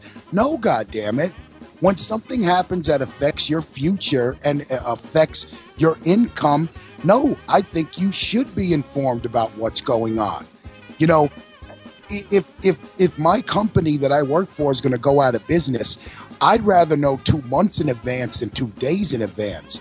I think that if you're a member of that roster, you should be kept in the loop. Now, WWE probably doesn't keep its its roster in the loop about certain things, but they're not, you know, being threatened with going out of business. Well, now, now hold, hold, hold on, hold on, hold on. Yeah, I think I, I'm, I'm a little confused as to what you're saying. I think you got two separate things going here. One, Destination America didn't really have to tell anybody in TNA what was going on, and, and believe it or not, I don't think Dixie Carter and anybody in TNA knew that this deal between ROH and DA was going to happen. I honest to God think that that caught them off guard and it sent them scurrying and they had no idea. Now, as far as MVP wanting to know what's going on with the company, as far as they're being canceled come September, that's something he, he has a right to know about. I don't think that he has a right to know what happens on Destination America because he is not working per se for Destination America. He's working for TNA, who has a contract with Destination America. So it's not in their best interest to tell them everything they don't feel that, that pertains to them. So if ROH didn't pertain to them specifically, they didn't need to know about it. So I understand that point. But my only thing about this is he has every right to know about what's going on with TNA as a company, not who Destination America is signing deals with. That's two completely different things. As it impacts his future working with, with TNA, absolutely. He has every right. He should know about it. And TNA, once again, kept their employees in the dark. And when the issue was brought up, they said that they had no news to report, that they were not addressing the situation. Well, I mean, I just think it's funny that, you know, they're putting ROH an hour before Impact on a Wednesday night. You know, I don't know how to interpret it. You know, are they trying to create a block of wrestling programming that's going to endure? Are they doing this maybe to try to, you know, boost up the ratings on Wednesday nights when TNA airs? Are they really behind trying to make both companies go on? Or is ROH eventually in their minds going to be a replacement for TNA? It's kind of strange the way the whole thing's going down because the fact that, you know, they're not putting ROH on another night, they're putting them as a lead in. It's almost like ROH is that popular singer you bring in to try to, you know, be the opener for the more popular singer. But I don't think TNA is the more popular singer. I think they're the less popular singer. I think ROH has a bigger fan base than they do. Well, and here's the other thing about that too. Now with this Destination America deal, they're going to reach more household audiences than TNA Impact. So not only do they have their their you know Sinclair Broadcasting subsidiaries have them airing in different markets where they're actually being seen, now they're going to have Destination America. So they're going to be seen in more homes than TNA Wrestling, which now makes them the number two default promotion in the U.S., not TNA. So with this deal, even though it's a temporary deal, they are going to meet. They're going to reach more households than TNA Wrestling. Here's the other thing: the deal is with Sinclair Broadcasting, not ROH. Sinclair is the parent company of ROH. So keep this in mind. The Destination America deal with TNA, they were helping to produce TNA Impact. With the deal they have with ROH, Sinclair is already doing the production for their shows. They're getting the rights to air it on Destination America, which means they're not having to pay as much to get Ring of Honor on their network. It's all about that fucking money, Bronx. So, are you going to sink money into a product that has produced guys like CM Punk, Samoa Joe, Seth Rollins, Kevin Owens, Sami Zayn, or are you going to keep around a promotion that's been around since 2002, has a negative reputation, costs you uh, lots of money, and doesn't produce how you want it to, and is also something negative to your advertisers? I mean, there's a lot of factors here, folks. It don't take a rocket scientist to figure out what's happening here. You want me to give you a prediction, and I want to see if you agree with this. I know a lot of people are thinking ROH and TNA may eventually cross paths somehow. Now, mind you, I'm not saying that's a horrific idea if it was done right. But I don't think that's where Destination America and you know these these companies want to go. What I'm thinking TNA is going to end up doing is they're not going to be able to resist taking shots at ROH that airs an hour before them, and that is going to piss off Destination America. It's going to piss off ROH's, um, you know, broadcasters and things like that, because they did it with WWE. I'm wondering if Dixie Carter and TNA will be able to keep quiet about ROH and not throw jabs at them without being asked to. That's what I'm worried about. I I have a feeling they're just not going to be able to resist. They're going to end up throwing some shot at ROH that's going to piss off the broadcasters, and they're going to get in more trouble because that's the track record here. Like I said, we're just going to have to sit back and watch. I don't get Destination America here in Canada. Uh, granted, the Fight Network has started airing TNA Impact, but I haven't watched it because I don't care. I don't mind because they don't matter to me.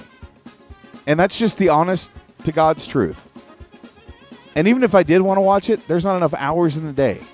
You know, between watching Raw, NXT, Lucha Underground. Those are the main wrestling programs I watch. I don't go out of my way to fucking find something.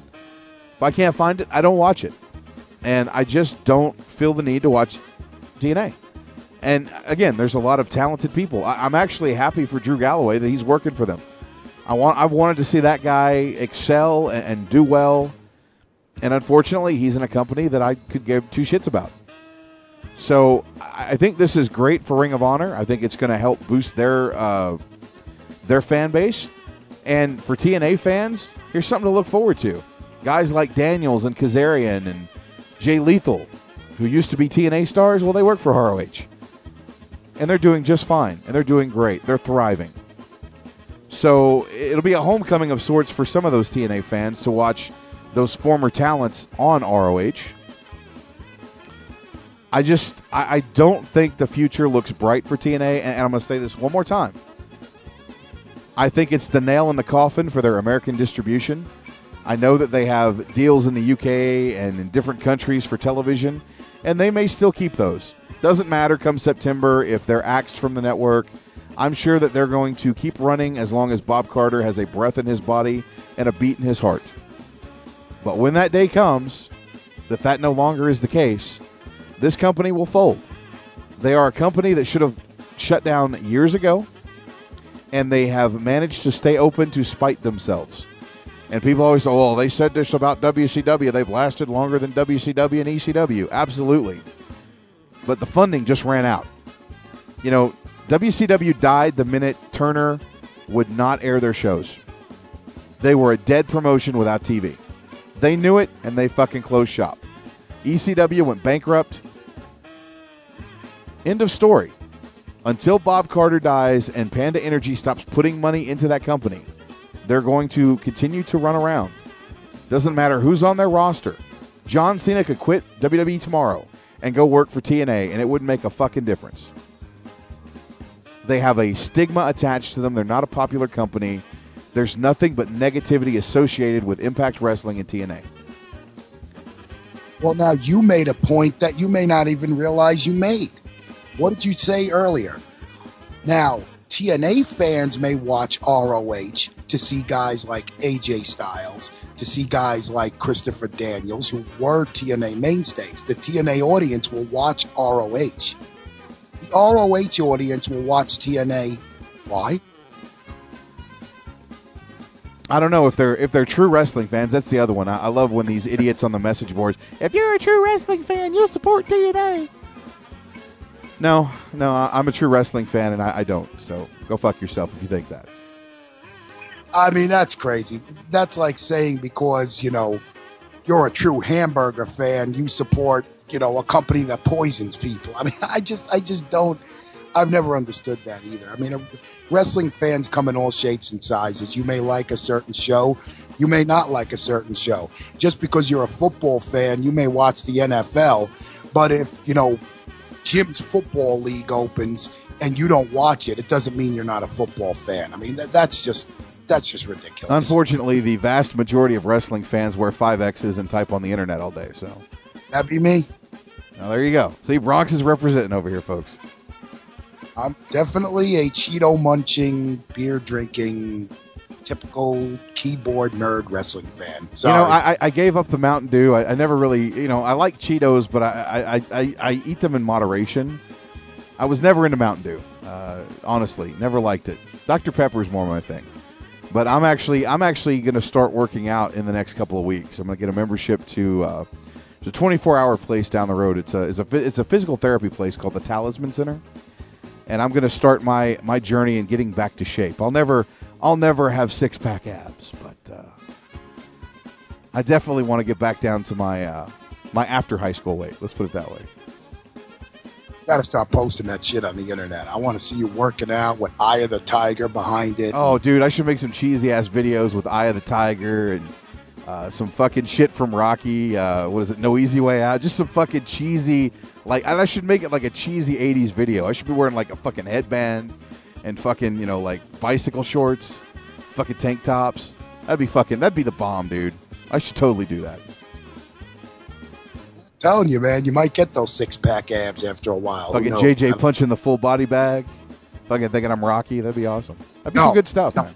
No, see, see, see, see, you you have no creativity.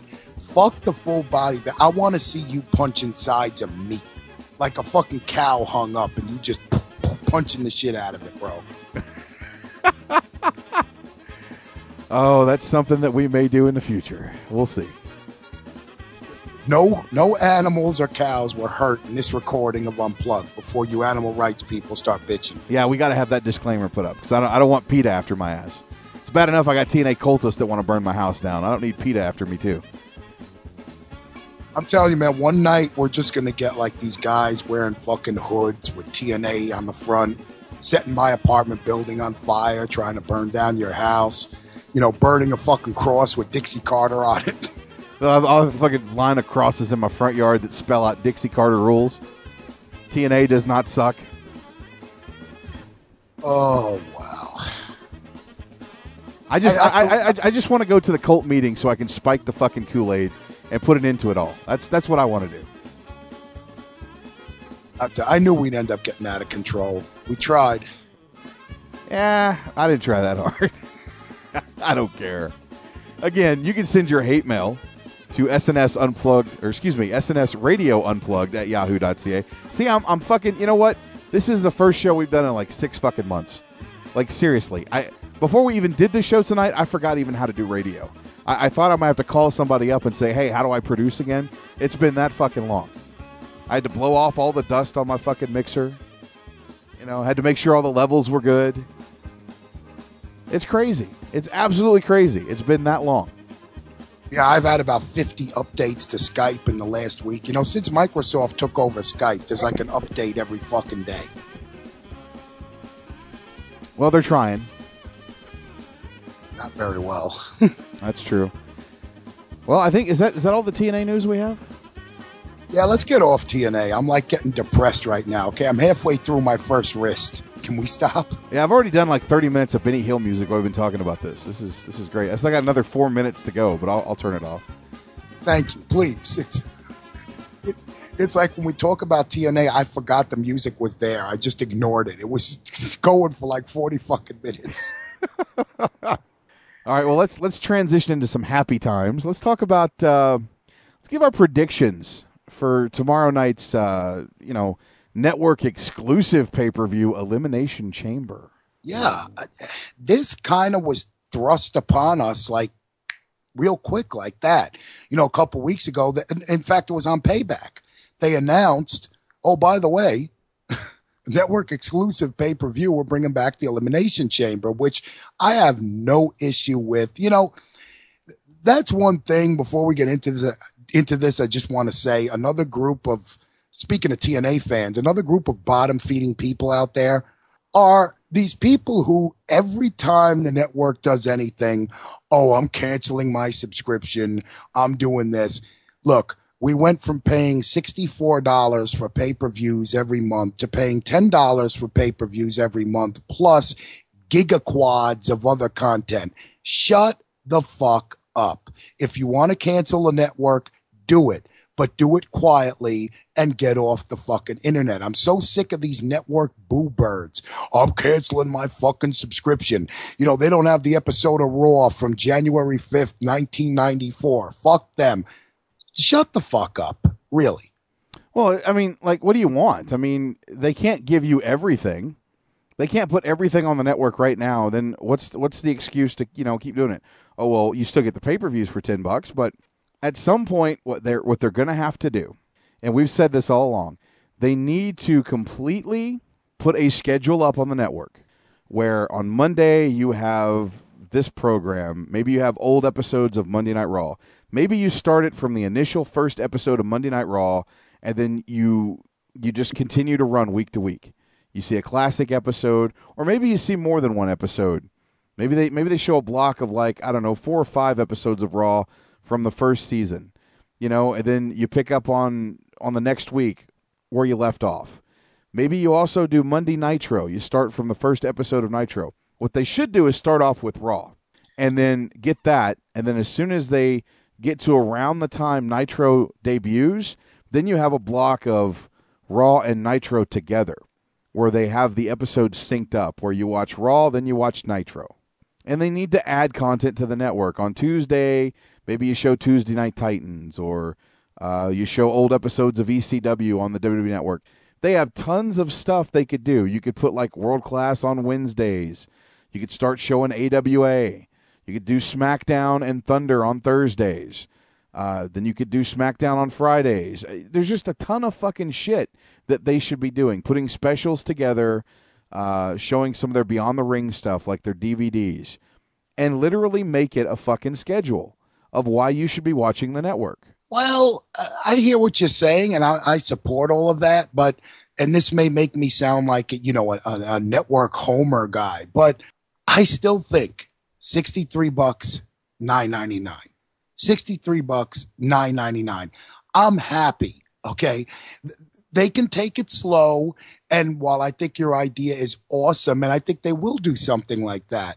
63 bucks 9.99 you don't have to do much else to hook me in but they're doing so much else on top of that albeit maybe slowly for some people NXT by itself is worth 10 bucks a month I'm just amazed at the people who find an excuse every week and every month to bitch about paying 10 bucks again if you're that pissed off cancel I agree.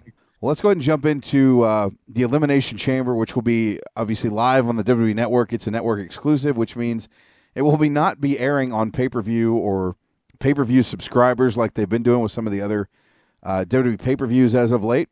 It is a network exclusive, and they're doing that because a lot of people had a free trial.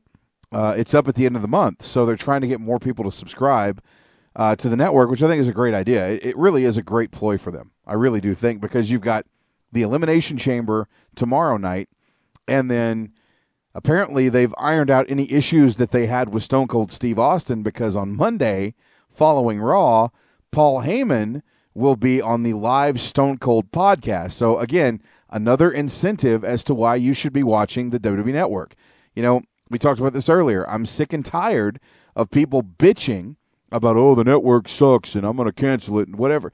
Then do it. Fucking cancel it. But you cannot beat ten dollars a month for fucking pay per view specials. You can't. Not to mention all the content that you have on there. Uh, I just it, it's a no-brainer. Abundant oil and natural gas keeps us moving. What in the We're fuck? fortunate to have energy the world needs, but we have a challenge in getting it there. Working together to find, we're fortunate. Canada has abundant energy the world needs, but we have a challenge. What the fuck? This service announcement has been brought to you by Panda Energy, keeping Canada lit up 24 hours a day, seven days a week. That's all going to get edited out. No, that is fucking awesome. Hmm. That is beautiful that an energy company commercial came up after what we talked about TNA. I think it's brilliant. I love it. Fuck you, Bronx. fucking love it. Fuck you, man. I fucking love it. It is karma at its best. Goddamn Dixie Carter. Oh my god. Anyway, let's get back to the topic at hand. Elimination Chamber live on the WWE Network. Uh, As I was saying before I was so rudely interrupted, uh, I, I think it's a great idea. And, and why wouldn't you be a subscriber? Uh, again, $10 a month is, I'm not shilling for them, but it's just, it's a great deal, man. Um, I know here in Canada, there are people that have it. It's quite different from the over the top service that is offered through everywhere else. Um, and it's like, I think 12 bucks, but you don't have the, uh, you don't have the same. It's just a channel. You know, like if you have it through Rogers or Shaw or any of these other cable companies, basically the way that it works is it's like whatever's on the live stream is what you get to watch. So it's it's not the best investment. I, I, I still think the way that we're doing it going through the VPN is the best way to go. I, I have no complaints. Yeah, I mean, you know, I was going to say that, man. You know, if you can get it through a VPN, just do it. Look, WWE doesn't give a fuck as long as they're getting your ten bucks a month. I, I think all this legality bullshit, you know, it's good to have the full network, and I, I think they made a big mistake as far as that goes in not having their business model universal, where everyone gets the same content. Uh, Canada, you guys are just fucked up. I'm sorry, no offense. I know Harmony will love hearing that, so I'm gonna apologize ahead of time. Yeah, that was that was smooth, Bronx. That was really smooth. But you know, Elimination Chamber, it, it was a pay per view that we thought wasn't going to come back because wasn't there something a few months ago like the arena couldn't accommodate the chamber or something, and we thought it was a dead pay per view. Yes. So I mean, I'm looking forward to it. I, it came out of nowhere, which I think sometimes you have to surprise your audience. It's a nice surprise. I, I'm hey, you want to throw in an extra pay per view, and I'm paying the same thing? Okay, no problem. Well, it was mainly when you think about it. Uh, this this was supposed to be a house show. I think it's what Corpus Christi is where they're having the elimination chamber. So uh, that arena can support the weight of the elimination chamber. I think it's interesting that they're doing it. I definitely like it. I just never felt like they needed to have more than one chamber match. Well, mm, I don't know. For for a pay per view that you know this is a free month, like you said, May was a free month. So for people who are getting it for free, I mean, I, you know what? If they want to do two or three chamber matches, okay. I mean, I'm not going to bitch too much about it. It could be interesting. I find the fact that they're having a tag team match in the Elimination Chamber extremely captivating. Yeah, I'm not sure how that's going to work, but it definitely does seem interesting. You know, I, I don't know if you want to get into this to, to kind of sidetrack a little bit, but I have to say, I was somebody who was extremely critical in the negative of New Day when they started off as baby faces. But I must say, I'm enjoying Big E. I'm enjoying the way that they're trolling the fans and, and this whole new day sucks, new day rocks thing. I actually have grown very fond of New Day as a heel tag team. I think they're working out pretty goddamn well. I agree. Uh, I was not a big fan of New Day because they were trying to be baby faces, and thank God that WWE decided to, to roll with this and and have them mock the fans. And I really like what they're doing. Uh, I love the fact that you know Xavier Woods has been uh, instrumental in some of the, the the falls in their matches against uh, Kidd and Cesaro. You know the fact that there was a uh, a switch between he and Kofi that allowed uh, him to retain the tag titles for them, and the fact that any three, any combination of the three, can compete in the tag team uh, matches. I, I think works. It's the Freebird rule, and I think it's great. Um, and I think the little nuances that they're doing with New Day is great. The fact that you know they did a promo a couple weeks ago where they talked about how they don't whine and you know uh, they don't do this and that. And in that same promo, they were whining and they were doing exactly what they said they didn't do. Um, I, I just I think they're doing fantastic. This is uh, a, a, a breath of fresh air for all three of these guys, and I'm enjoying them as this heel tag team. Now, granted, they're not the Nation of Domination type tag that I would have liked to have had, but uh, the tag team division right now in WWE is is it's getting interesting. I'm liking the tag teams. Harper and Rowan have gotten back together, which they should have never fucking broke the Wyatt family up. I got to be honest. That was stupid. I've loved Harper and Rowan as a unit. Now that they're back together, I see good things for them in the tag division. Um, I think they're going to be a lot like the APA was in the Attitude Era, where they're just beating the crap out of people left and right. You've got Kidd and Cesaro, which I think is the hottest tag team they have right now. Those yeah. guys are so fucking over, and it's about time. This is great for Cesaro, and it's great for Tyson Kidd. So I hope that they continue to have these guys chase because if you remember, the the situation was reversed. It was the New Day were the baby faces, and Kidd and Cesaro were the heels, and people took to Kidd and Cesaro. They didn't like the New Day, and WWE acknowledged this and decided to fucking flip the page and see what happened. And right now, I think Kidd and Cesaro are the hottest thing they have in the tag team division. You've still got the Los Matadores, although it wouldn't surprise me in all honesty, to see Harper and Rowan kick the shit out of them and take their spot in the chamber. I kind of hope that's what happens because they're the odd men out in this tag team. You got the return of the primetime players. It's good to see Titus O'Neil and Darren Young back together. I think that's great. It sucks that the Usos right now are dealing with an injury to Jay, and the Usos won't be involved in this because they were another hot thing in the tag team division. They were doing very well for themselves. Uh, you've got uh, the Lucha Dragons, who I'm a big fan of. I love me some Kalisto. Sin Cara, uh, Hunico rather, or Hunikara, as I like to call him, uh, really does have a good pairing with Kalisto, who I think is probably going to be a big star on his own once they break him away from the Lucha Dragons. But I love the potential that these guys have on this roster. They're a great tag team. They've got some flashy moves. Kalisto is amazing. The Ascension is involved. Uh, I do like the Ascension, although I'm not real big on Konnor. I'm a huge fan of Viktor uh, for obvious reasons I don't need to get into. But I think right now you're looking at a resurgence in the tag team division. And all of these guys working together, this match might surprise some people tomorrow. I think it's going to be a really good match. It has the potential to steal the show. It has the potential to be the biggest clusterfuck on the card. Uh, it has the potential to be very entertaining, and I'm looking forward to it. I think it's going to be a lot of fun. I think it's going to be one of those matches that's just going to be fun. You know, uh, like JBL says, these guys are fun to watch. You know, I think that's where we're going to go with it. You know, I, I'm liking all these teams. Again, I agree with you. It's a shame that Usos can't be involved, but you know, hey, sadly, people get hurt. Um, I mean, how is this going to work? Like, are all three members of the New Day going to be in one pod? Are both No, members- no, only only two. Okay, if they if they are in pods, only two can be in the pod. You can't.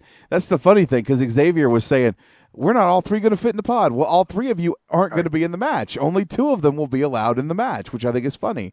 Um, I don't even know if they're gonna how that's even to work. I don't know if they they start out with you know one member of a tag team in a pod and one member not in a pod. I I, I don't know. I mean, this is going to be the interesting thing to see how this even plays out. My other question is: Is it once one member of the tag team is eliminated th- that both are gone, or is it just that one person's out and the tag team is still in until the other guy's eliminated? Because I mean, they're really going to have to to specify how this works. I didn't watch SmackDown this week, so I don't know if they specified that. But I'm a little confused as to how the rules in this chamber match are going to be. Uh, but regardless, I, I am looking forward to it. And, and again, I think that right now the the Los Matadores are placeholders. I don't really see them in the match. I think Harper and Rowan are going to shit kick them in the back and take their spot. And I think that would be fucking awesome. And who do you see come? I guess we might as well just give predictions. Who do you see coming out on top here? if all the teams in this stay the same, if it's Los Matadores, the Ascension, the Primetime Players, the Dragon, Cesaro and Kidd, and New Day, I see New Day retaining, possibly with some interference from that third member. If Harper and Rowan are in this thing, my pick is Harper and Rowan because they will fucking brutalize everybody in that fucking chamber. I see some fucking dastardly shit. You know, I I could see them throwing guys through the fucking plexiglass beating the crap out of them. I, I'm gonna I'm gonna go with if if Harper and Rowan are not involved, New Day retains because I think ultimately it's good to have people chase them. It's always good to have a heel tag team, and right now the program that is pretty hot is New Day and, and Kidd and Cesaro. So if there is no elimination of say the Matadores by Harper and Rowan, then I'm gonna go New Day retains. If in fact Harper and Rowan take their spot, I think that they're going to win the whole thing. So I'll, I'll say, based on those two contingencies, New Day retains or Harper and Rowan win, and you have new tag team champions. I'll agree partially and disagree partially. I think New Day's going to retain regardless of if Harper and Rowan get involved. If Harper and Rowan replace someone, I think they're going to kick ass. But still, I think right now, with the fan reaction, you have to keep it on New Day because I think they've been doing such a great job. I mean, Monday night, I marked out. I mean, come on, you prick bastards to talk about the Nassau Coliseum shutting its doors and, you know, the way people here in New York, especially people in Long Island, feel about that. That was just classic dirt cheap heel heat, which was beautiful. I think they're doing a great job. If Harper and Rowan get involved, I see a scenario where New Day wins, but you could play it off for the next couple weeks where they're scared shit of Harper and Rowan and trying be, because at the end of the day, if Harper and Rowan get involved in this, they're going to immediately turn babyface because people hate the fucking New Day. So I think no matter what, New Day retains and where it goes from there, I think it's going to be fun. But I'm digging them. I, I want to see them retain. Absolutely. I, I hear what you're saying.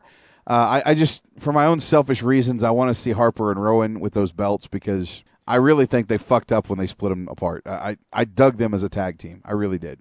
Yeah, and, and mind you, I would have no issue if Harper and Rowan won the tag titles. I wouldn't get pissed off about it.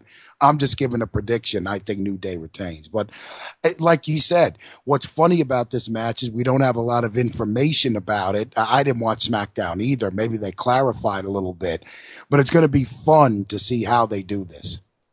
Absolutely. Uh, some of the other matches on the card, uh, I think Neville versus Bo Dallas might be on the pre-show. I don't really know. Um, for those of you not in the know, Adrian Neville is the guy that beat Bo Dallas uh, back last year at the NXT Arrival special, the first NXT special that they did on the network.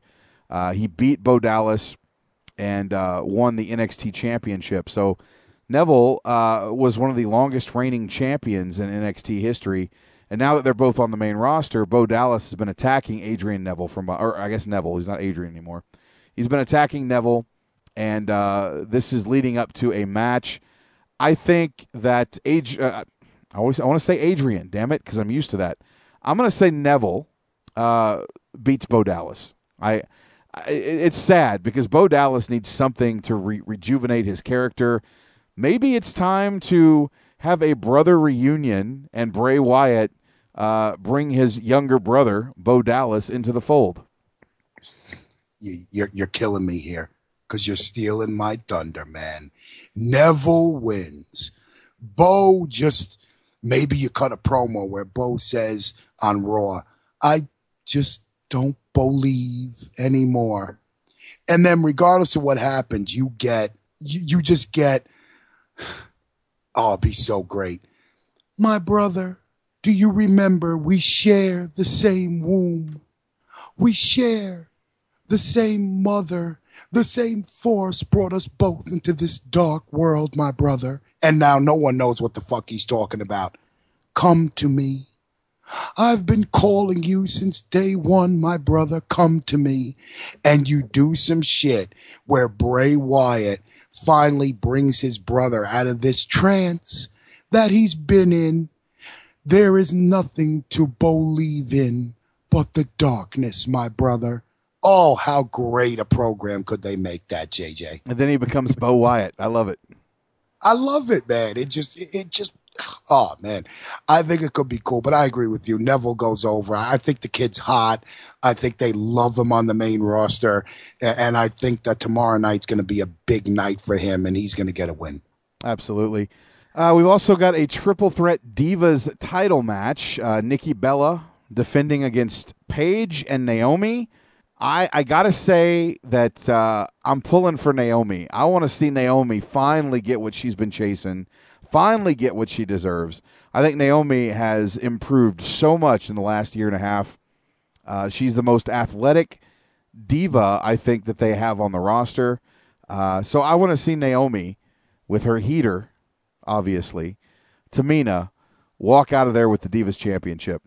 And, and I think what's going to happen is Paige gets pinned so that Nikki Bella still looks strong.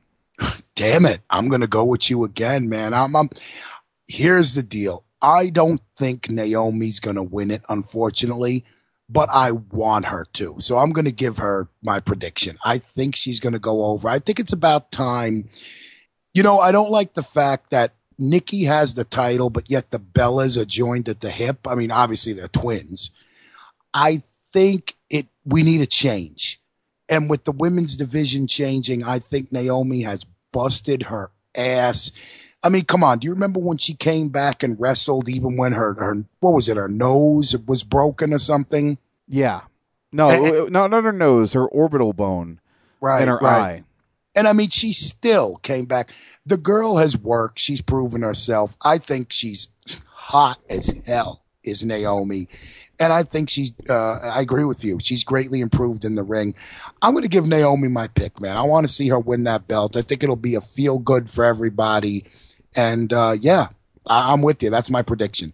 All right. So Naomi possibly getting her opportunity finally at the at the Divas Championship. I'm psyched about that. We'll see if that happens. I was so glad also to hear that she's returning to Total Divas as a full time cast member. Thank the heavens, and that Rosa Mendes will not be. So good things do happen to good people. Uh, let's move on to some other matches. We have another uh, chamber match. This one involves the Intercontinental Championship, which obviously was vacated by Daniel Bryan. And I know you and I haven't talked about this since it happened, uh, but things not looking good for Daniel Bryan.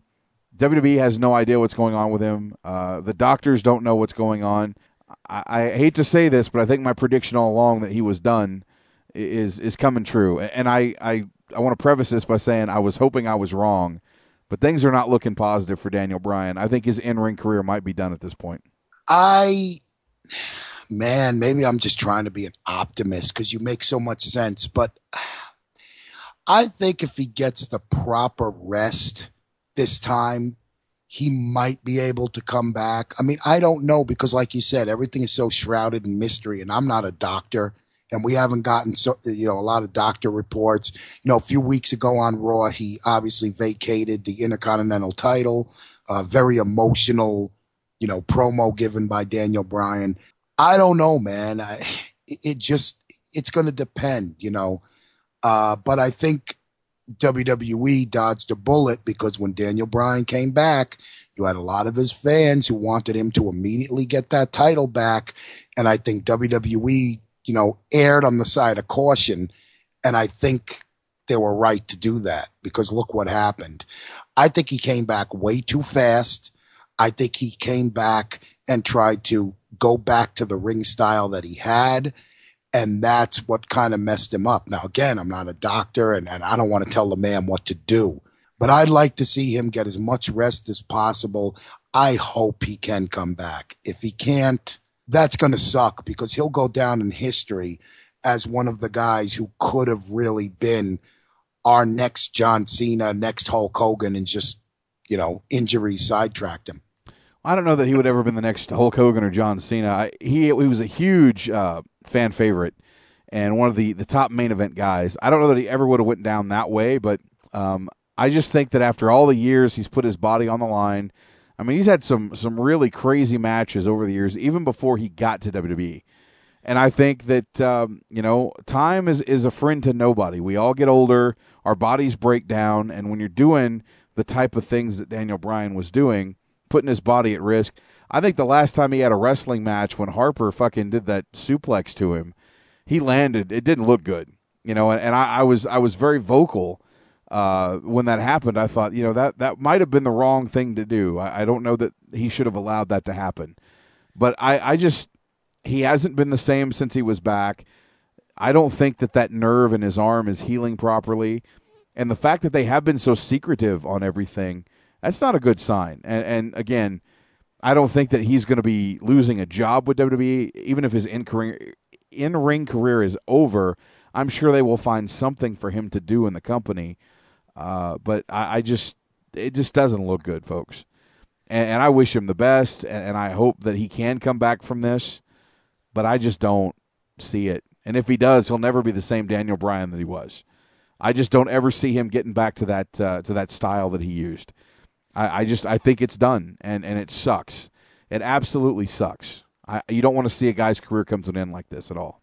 No, absolutely not. And, you know, I think that that's something he's going to have to work out with himself. If I can come back, I'm going to have to come back as a different guy. I mean, we saw it with Stone Cold after he got, you know, the unfortunate pile driver by Owen Hart. Accidents happen, you know, and it's, it, it's no one's to blame. It's just accidents happen. And I think if he does come back, you're going to see a more mat style wrestling. You know, the, the dives over the top rope, things like that are going to have to be curtailed. I, I have, I'm going to go with the positive and say he will be back, but probably not the same wrestler we saw. And I agree with you completely. That totally sucks. It does. Uh, but as we know, he vacated the title. It will be on the line in the Elimination Chamber, which I, I think is good that they're doing this. Uh, I do want to see them put some uh, importance on this title, so we'll see what happens. The guys slated to be in this match, R Truth. I, I don't understand why he's involved in this, but R Truth apparently is involved in the chamber match. Uh, Rusev still being considered for this match, although he did have an injury at the SmackDown tapings this past week, and they said that it's a lower leg injury, might be his ankle. So I don't know if he's going to be a if someone's going to replace him uh, tomorrow for the Chamber. I would almost guarantee he's not going to be in the match, um, but maybe he will be. I don't know. Right now, it looks like he's got an injury, and they might have to substitute somebody else in his place. But as of right now, it's R Truth, Rusev, uh, Dolph Ziggler, King Barrett, Ryback, and Sheamus, all involved in the Intercontinental Championship match. And I had two predictions here. They really want to build this title up and, and make it something important again, which they had planned on doing that with Daniel Bryan. Unfortunately, we saw what happened there. If this roster stays intact and Rusev is in the match, I could see Rusev walking away the champion, maybe having Lana a- involved in the decision. Maybe your last two guys are Rusev and Dolph Ziggler. Maybe Lana provides a distraction, and we find out that Lana was still with Rusev this whole time, and it was, uh, you know, a swerve. Maybe they go that route. I could see Rusev walking away the Intercontinental Champion. If he is not in this match, however, if he's being replaced by somebody, I got to say the guy that I want to see win it is not Sheamus. Uh, there's a lot of lot of rumors that Sheamus might be the guy that they're going to put this on. I you know I like Sheamus, but at this point, I just don't see him as a main guy. And I know this is a mid card title. I just don't want to see Sheamus with that belt right now. I'm not a fan of him right now. The one guy that I think could walk out of this chamber that needs it more than anybody is Ryback. Ryback is a guy who's who's suffered a couple setbacks. I think he's got his momentum back. The crowd is behind him. He's yet to win a singles title in this company.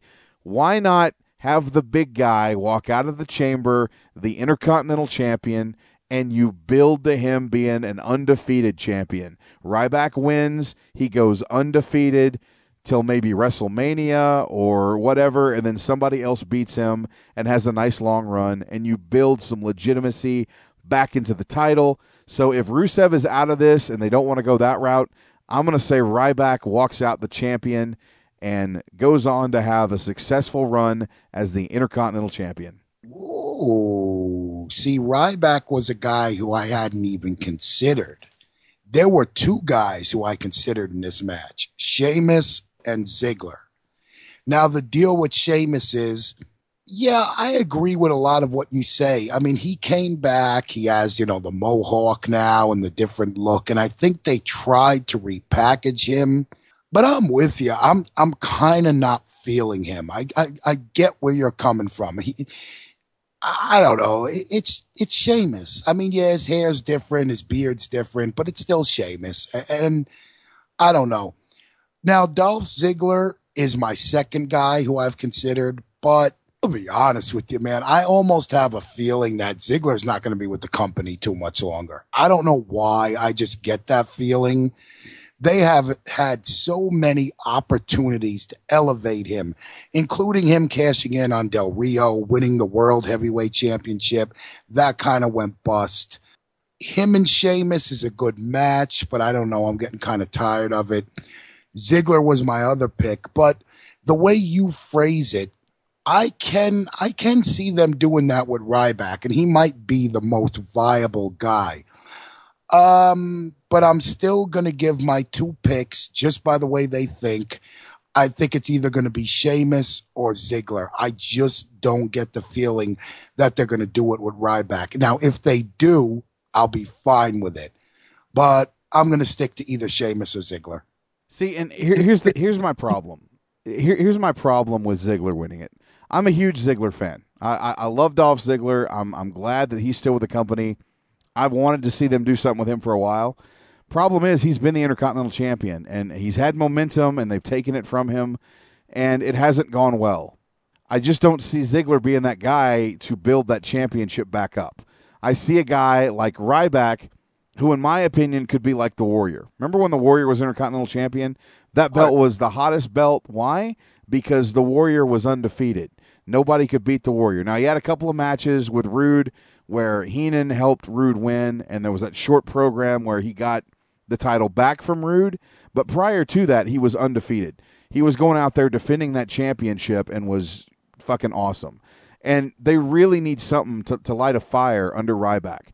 And by putting that title on Ryback and having him defend it, not like once a month or once every couple of months, if he's defending that title, say, every week on a SmackDown, because really, I think what you should do is take that Intercontinental title since you're since you're pushing John Cena as the U.S. champion and he's having this open challenge every week and he's putting people, you know, in matches and he, he's he's defending the title. I like that. The Intercontinental Championship should be built up on SmackDown. And it should be every week on SmackDown, he's going to defend that fucking title. It's not an open challenge. It's he's going to defend that title on SmackDown every week.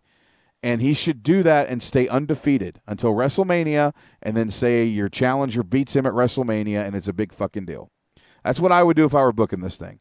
Now, granted, is that going to happen? Probably not. But I think Ryback is the strongest guy in this match that could carry the belt and do something with it. Sheamus, again, I just don't don't see it. I know he's friends with Triple H. You know, R Truth is a joke. He doesn't belong in this match. God. Uh, keep Wade Barrett fucking away from this belt. Uh, why do I feel that way with Wade Barrett? It's the same with Dolph Ziggler. They've both had this belt at nauseum, and neither one of them has done anything with it. Every time Barrett wins a fucking belt, he gets fucking hurt and he's sidelined for fucking a year. So Yeah. Keep Barrett away. Let him continue to be King Barrett. Have fun with that. Do not put the title on him. The only guy walking out of this fucking chamber that makes sense with that belt is fucking Ryback because he's the guy you build around. He's fucking over, folks. Get him back to the point he was two years ago when people wanted him to fucking beat John Cena at the Rumble before he fucking had the feud with Cena and was fucking buried and sent to go tag with Curtis Axel. You got to do something with this kid. Put it on fucking Ryback and let him run with it. You think maybe if Ryback wins it, maybe on SmackDown he acknowledges, look, you know, I've been seeing what John Cena's been doing with the U.S. title, and I respect John Cena. You know what? He's made the U.S. title important on Raw, and I'm going to make this IC title important on SmackDown. So I will defend this title every week against anyone who the company sees fit to send out. You know what I mean? Maybe you could do it with both titles. They really want to build up these two titles. They're doing it with Cena. I, I like your idea. Have Ryback again, like you said, maybe not an open challenge, but at least have him defend it every week on SmackDown because it would give people a reason to watch SmackDown too. It could work. Like I said, I'd have no problem with Ryback winning it. I just, I don't know. I just have this fear that they don't want to pull the trigger on Ryback. They should have pulled it years ago when he was that hot fucking baby face who crippled Brad Maddox and the fans loved the shit out of him. Yeah. And then they turned him heel. I- agree. I agree. But I, I think this is the way to go. You, you put this belt on Ryback, you let him run with it. So, so my prediction is that Ryback walks out of the chamber with the title. I, I think anybody else would be a bad move. That's just my opinion. I'm not booking this shit, so we'll see what happens. I'm looking forward to it either way. I want to see what goes down. Me too. Um, let's see what other matches do we have. The only other advertised, we have two other matches. Uh, John Cena versus Kevin Owens, champion versus champion. It is not for either title. So let me. I don't want that to be misleading. I don't want you to think that the U.S. title is on the line or that the NXT title is on the line. Because God help us if John Cena was the NXT champion. Um, it is champion versus champion, which means it's not both titles on the line. Okay, it's just one champion fight, fighting another champion.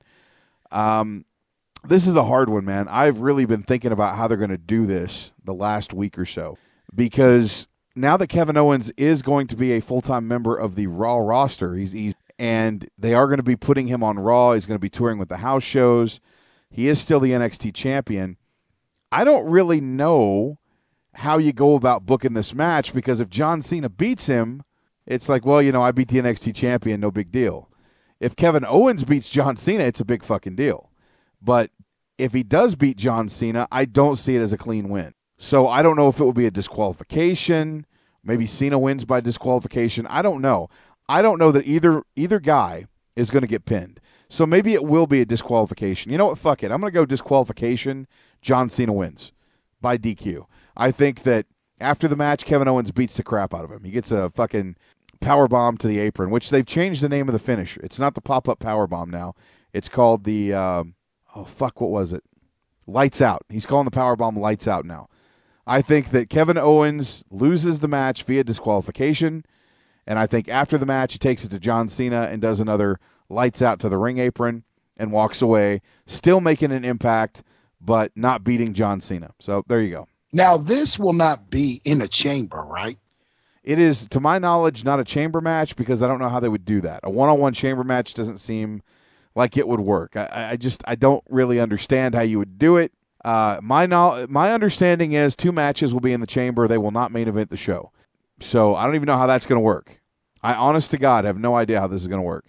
Having two chamber matches in one night, and neither one of them are going to be the main event. So I, I don't know. I'm going to agree. I think John Cena wins, but by DQ, and Kevin Owens beats the living shit out of him. You know, maybe does the power bomb. Here's what I'm wondering. I seem to remember reading something that Samoa Joe is going to be busy elsewhere tomorrow night. I don't think he's going to be there. I, I, I mean, again, I, I just don't see Samoa Joe. I think Sandro had posted something saying he was working an independent show. Uh, if they're bringing him to NXT right now, and he doesn't have a full time WWE contract, he's working independent dates. I do not see Samoa Joe on this pay per view tomorrow night. Hey, you know what? Would I be pleasantly surprised and and intrigued to see Joe show up and maybe cause some kind of disqualification for Owens or Cena? Absolutely, but I think it's too soon. I just don't think it's going to happen. I think these guys are going to have a fantastic match.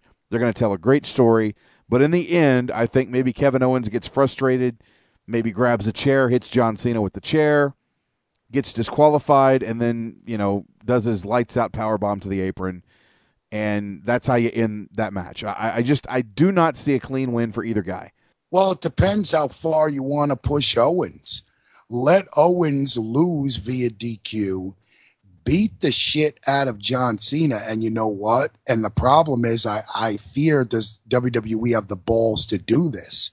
We've, you know, we're moving Owens to the main event. He signed the contract. He's going to be on Raw. John Cena doesn't show up Monday night. Kevin Owens comes out and says, you know what? I might have lost via DQ, but this is the first time in over two months that John Cena can't be here to issue his open challenge because I heard him so bad last night that he couldn't make it tonight. So, you know what? I'm going to have an open challenge for my NXT title. Why doesn't someone come out and challenge me? And I don't know, maybe you get somebody like Zack Ryder again or R Truth or some jobber to come out. Owens kills them, blah, blah, blah. And he cuts a promo. You see, I can do open challenges too. Something like that. It could be rather cool if they're willing to let John Cena, you know, because, you know, John Cena gets destroyed on a pay per view and shows up the next night like nothing happened. Yeah, I, I, I, don't see that happening though. I mean, again, they got to keep John Cena strong. They got to make Owens look strong. Not that a, a, a, loss to John Cena would hurt him, mind you, if he did get pinned clean. I mean, we're, we're talking about the guy that's been the the headliner for the last ten years in WWE, the guy that right now is the United States champion. Uh, I don't think it would hurt Kevin Owens to have a strong outing with Cena and then lose to him, but I also just don't see his his first roster pay per view appearance, him losing one, two, three to John Cena. I just I don't. But at the same time, I don't see him pinning John Cena either. So I think the best way to do this with no title on the line is have a DQ finish. and have Owens do what he's been doing, and that's brutalize people. So, you know, I mean, we've seen John Cena get the shit kicked out of him. It's not like he's never come back from it. So I, I think that that is the most logical uh, course of action here is that Kevin Owens loses by disqualification. So John Cena is your winner, disqualification, in my opinion. Yeah. I mean, you know, whether my scenario plays out or not, be interesting to see how they cover it on Raw then, because do they continue with these two guys or, you know, what do they do? Do you bring Joe into the mix? What I like about them adding this pay per view tomorrow night is it's going to leave more questions than we started out with. It's going to be cool to see what happens after this pay per view as far as like Raw is concerned, because there are so many we're having trouble calling this. And I like that. I like the fact that you and I are having a difficult time, you know, picking who's going to win and who's not, that we're not in agreement. That's a good thing. I agree. Our main event match of the night, I assume, is going to be the WWE World Heavyweight Championship, which. Uh, which is great. We're seeing that defended another month in a row here. Um, well, actually, just a couple weeks later, really. Um, I like the fact that the, that the belt's back on the main roster. You know, I mean, I loved Brock as champion. I just wanted to see more title defenses and more of Brock than we did. Um, Seth Rollins defends his WWE World Heavyweight Championship against Dean Ambrose, and I'm I'm. I'm looking forward to this match. Uh, I think these guys are going to deliver uh, quite the confrontation. They're going to tell quite the story on the WWE Network tomorrow night although I- I'm I'm going to make a prediction here. I'm going to predict that Dean Ambrose overcomes the odds of the authority. He overcomes J and J Security. He overcomes Kane, and he overcomes Seth Rollins. And even if it is just short term, I'm going to say right now on this particular broadcast that Dean Ambrose walks away the WWE World Heavyweight Champion tomorrow night at Elimination Chamber, even if it is just for two weeks until Money in the Bank, where Seth gets it back. But I think right now, what they need to do is shake things up. And he is so over, is Dean Ambrose. People are so behind him. People fucking hate Seth Rollins. And Seth Rollins has his entourage of lackeys, J and J Security. Kane is on the outs. He wants out of the authority. He fucking hates Rollins. Why not fucking take this to the next level and have a guy like Dean Ambrose overcome the odds? Maybe Kane is the one that gets blamed for this. We see one last run with Kane where he becomes a babyface when the authority beats him down tomorrow night on Raw or on Monday night. I think it, it makes perfect sense to change things up. And since Roman Reigns and Randy Orton aren't even booked for this particular show, you might see some interference with both Orton and Reigns where they help take out J&J Security, they help take out Kane, they take out anybody that the authority throws at them, allowing Dean Ambrose to hit dirty deeds and get the one, two, three. I think it would be so telling to see those guys interfere in this match and take those guys out, making it a one-on-one affair. And Seth Rollins is a guy that is a beatable champion. And I think that, that Dean Ambrose gets the nod here. He gets the championship. And I think he drops it back to Rollins in two weeks at, at Money in the Bank. But why not take a chance and see how over this guy would be as champion? I think it would be huge. Monday night would be uh, a show that you cannot miss with Ambrose getting the win. So my prediction here Ambrose beats Rollins. One, two, three, new champion. I disagree. I think Seth Rollins retains by some shenanigans. Dean Ambrose wins money in the bank and uses that money in the bank to torment Seth Rollins week after week until he finally wins the championship. I would have no problem with your scenario, but for some reason, I don't think they're going to do it. And the only reason I say that is, I, and I want to take this opportunity that we're on the on the air doing a show to say Seth Rollins has impressed me to a point that I never thought when I was watching The Shield that this guy would turn out to be such a phenomenal, old school, cowardly piece of human trash heel. He is doing so well. And the fans are so angry at him and they hate him so much. And it's not X Pac heat, by the way, because X Pac heat is when the fans hate you when they're not supposed to. The fans hate this guy because he is a phenomenal heel. And I think they're going to keep the belt on him. And I think one of the best things they could do for Ambrose is give him that briefcase because he's the kind of guy we could have a baby face briefcase holder for the first time in a long time. And he could be a guy who could use it to his advantage to absolutely torment this heel champion who we, none of us can stand storyline wise in Seth Rollins. I don't think they're going to pull the trigger with Ambrose. If they do, I'd love it, but I don't see it. I say Seth Rollins retains. Well, I think I think it's it, it's good for them. I think it's good for them to do something a little different in the summertime. They can take a, a chance on this. Again, Rollins gets it back. When I say Ambrose wins, this is not a long term championship run. This is getting back at Rollins after everything he did, and why not have it? Think about the story here, Bronx. Just just hear me out. Who did fucking Rollins fuck at WrestleMania? Ambrose. No, he fucked Reigns. True. Yeah. He didn't fuck Ambrose. He fucked Reigns.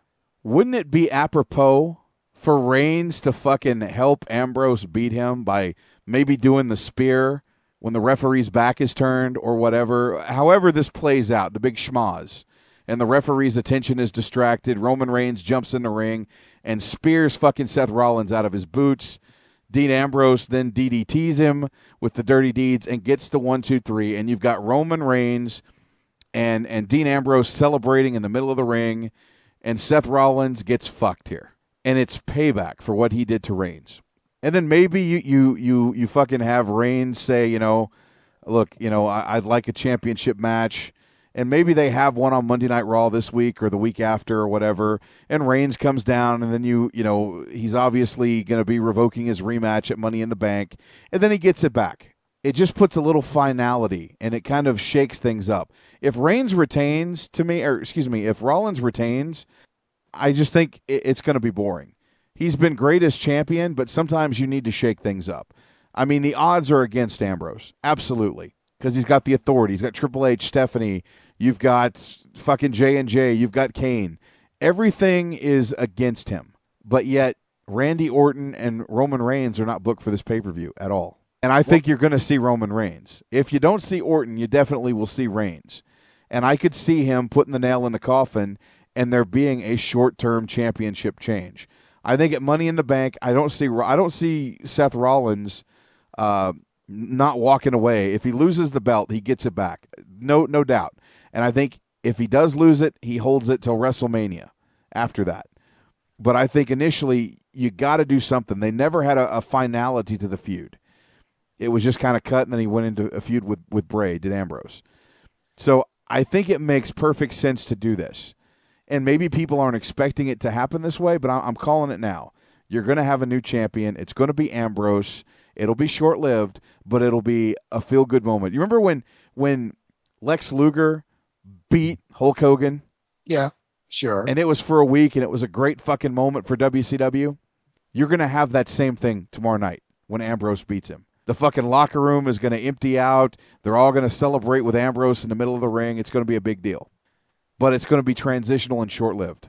Well, the other thing is there's, you know, this rumor going around that there's going to be some problem between Rollins and Triple H in the future. Maybe taking the title off him can facilitate that. You know, I, I'm not dismissing your scenario at all. And eh, I well, would and, and that plays into it too. You bring up the Triple H scenario. Right. You know, the fact that now Rollins is using the pedigree as a finish because Triple H has christened him the the new cerebral assassin, his protege, whatever. Then you have some some backstage tension between Rollins and Triple H. Well, you dropped the fucking title. You know, we had all this stuff and you couldn't beat Ambrose.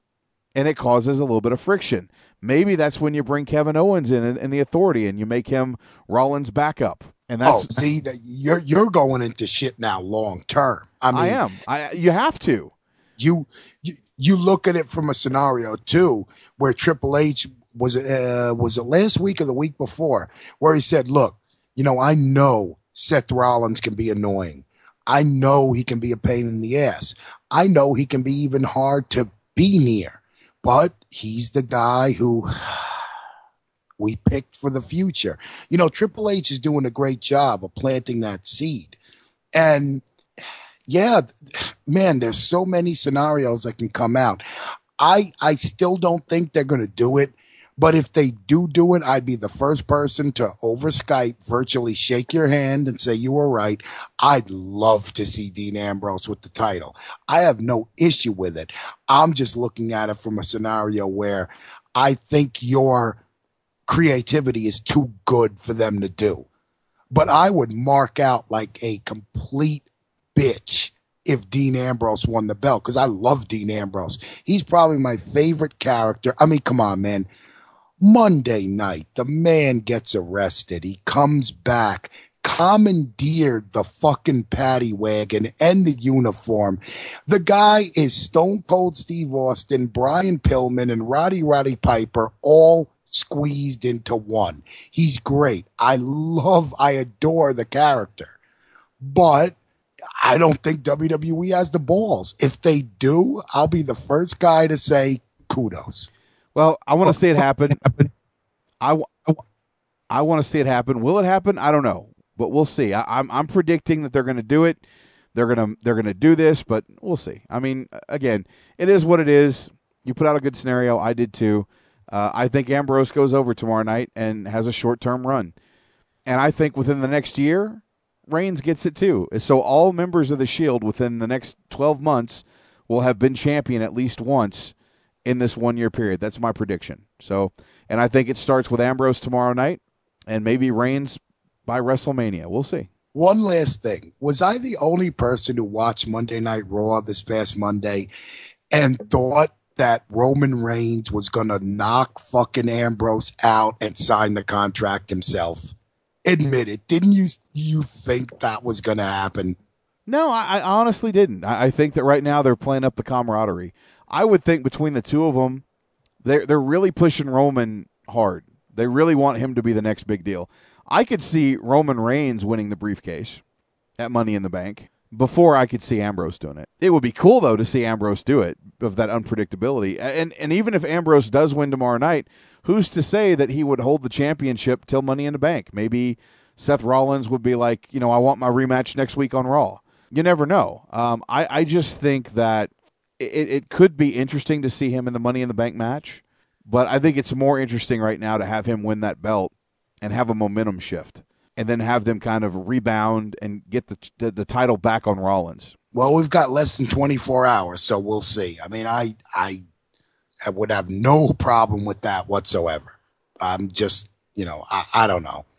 I think all three members of the Shield have done great, you know, for themselves. I mean, Rollins, obviously, hottest fucking heel in the company.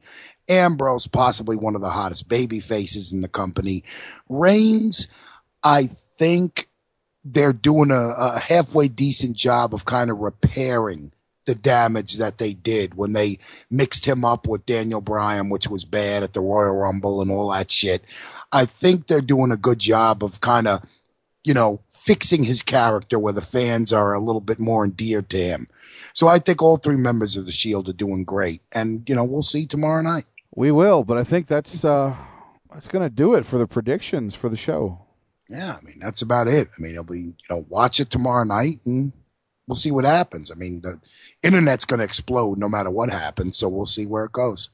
It's like no one's happy, no no matter what they do. And and look, we've done our share of bitching throughout the years, but you know sometimes it's really not that bad. It's like people bitch about every little thing, and I'm just you know I'm tired of it. You you got people who WWE could save uh, uh, 500 children from a burning building, but no, they're the devil. You know, you've got, uh, you know, TNA's the devil or ROH is the devil. I, I just, I, I base my opinions on fact, on what I read and, and what I see. And like, it's, you know, everyone is so negative after every pay per view. And I'm sure tomorrow night, no matter what happens, we'll get the canceled WWE network people. And, you know, you're not paying any extra for it. If you're a first month subscriber, you're not paying anything for it. So let's see what happens. I agree. I agree. No matter what happens, people will bitch. That's that's never going to change. But you know, I can honestly say, man, it has been fun just riffing with you for the last two two hours and change. Uh, I'm looking forward to when we can finally come back and and do this show full time. I don't know when that's going to be, honestly. At this point in time, guys, I will keep you in the loop once I find out what happens with uh, the doctor this next go around with Harmony. Uh, she does want to thank everyone who sent her positive and, and well wishes over the last, you know, couple of months. She thanks you for that. Uh, I know Bronx and I, initially before this doctor's appointment, were looking at coming back this month um, or next month, and, and unfortunately that hasn't been able to happen. I will tell you this Bronx and I did talk about when we do come back the way we're going to do the show. And uh, we're both in agreement that we're going to, once we make the decision to come back full time, we will be bringing the show back live on Friday night. So We're going to take our old time slot back. And uh, it's just easier that way because Bronx doesn't work the next day, and neither do I. And we can just uh, get on, have a little bit of fun, and, you know, for the live listeners, and those for the archive, it's not going to change. It'll still be a podcast. But for the live listeners, you guys want to join us on Friday nights, then we'll look at doing that. But that is the initial plan at this point. Once I find out when Harmony is able to do things and I can resume doing shows, I will let you know. But that's the plan for now.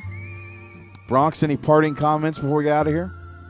Well, the same thing goes for getting the zone. Uh, I want to bring it back as soon as possible, perhaps even next week. I will see how my life turns out and how things are going, but uh, we're not gone. We're definitely going to be back. So stay tuned. And I'm glad, you know, I was able to shoot the shit with you with another podcast that we said would be like two hours, and we're going on 240. But that's what happens when you and I get together. So it's all good, bro. No doubt about that, my friend. Uh, it was fun, man. It was good to, to reconnect with you tonight and put this together. And uh, we just we had to talk about the TNA shit. And I felt like we should probably do some predictions. Again, Sunday Night Showdown uh, on hiatus, possibly till SummerSlam. I will let you guys know. Make sure you're checking out all the shows on the network. You know what they are. Elite Force podcast still doing great. Whole indie show with uh, with Ashley and Sandro and, and Randy. You guys are doing fantastic. You know the shows, guys. Make sure you keep supporting the SNS Radio Network. And sometime in the very near future, we will return live Friday nights for Unplugged. Happy trails, my friends. It's been fun. We'll see you when we see you. Happy trails. Our song of the night's dedicated to uh, TNA Wrestling.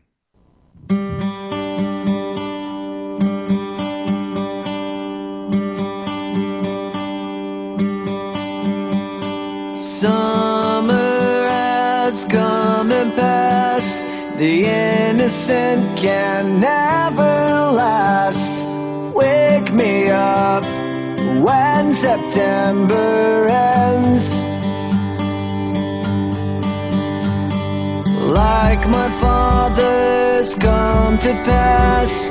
Seven years has gone so fast. Wake me up when September ends.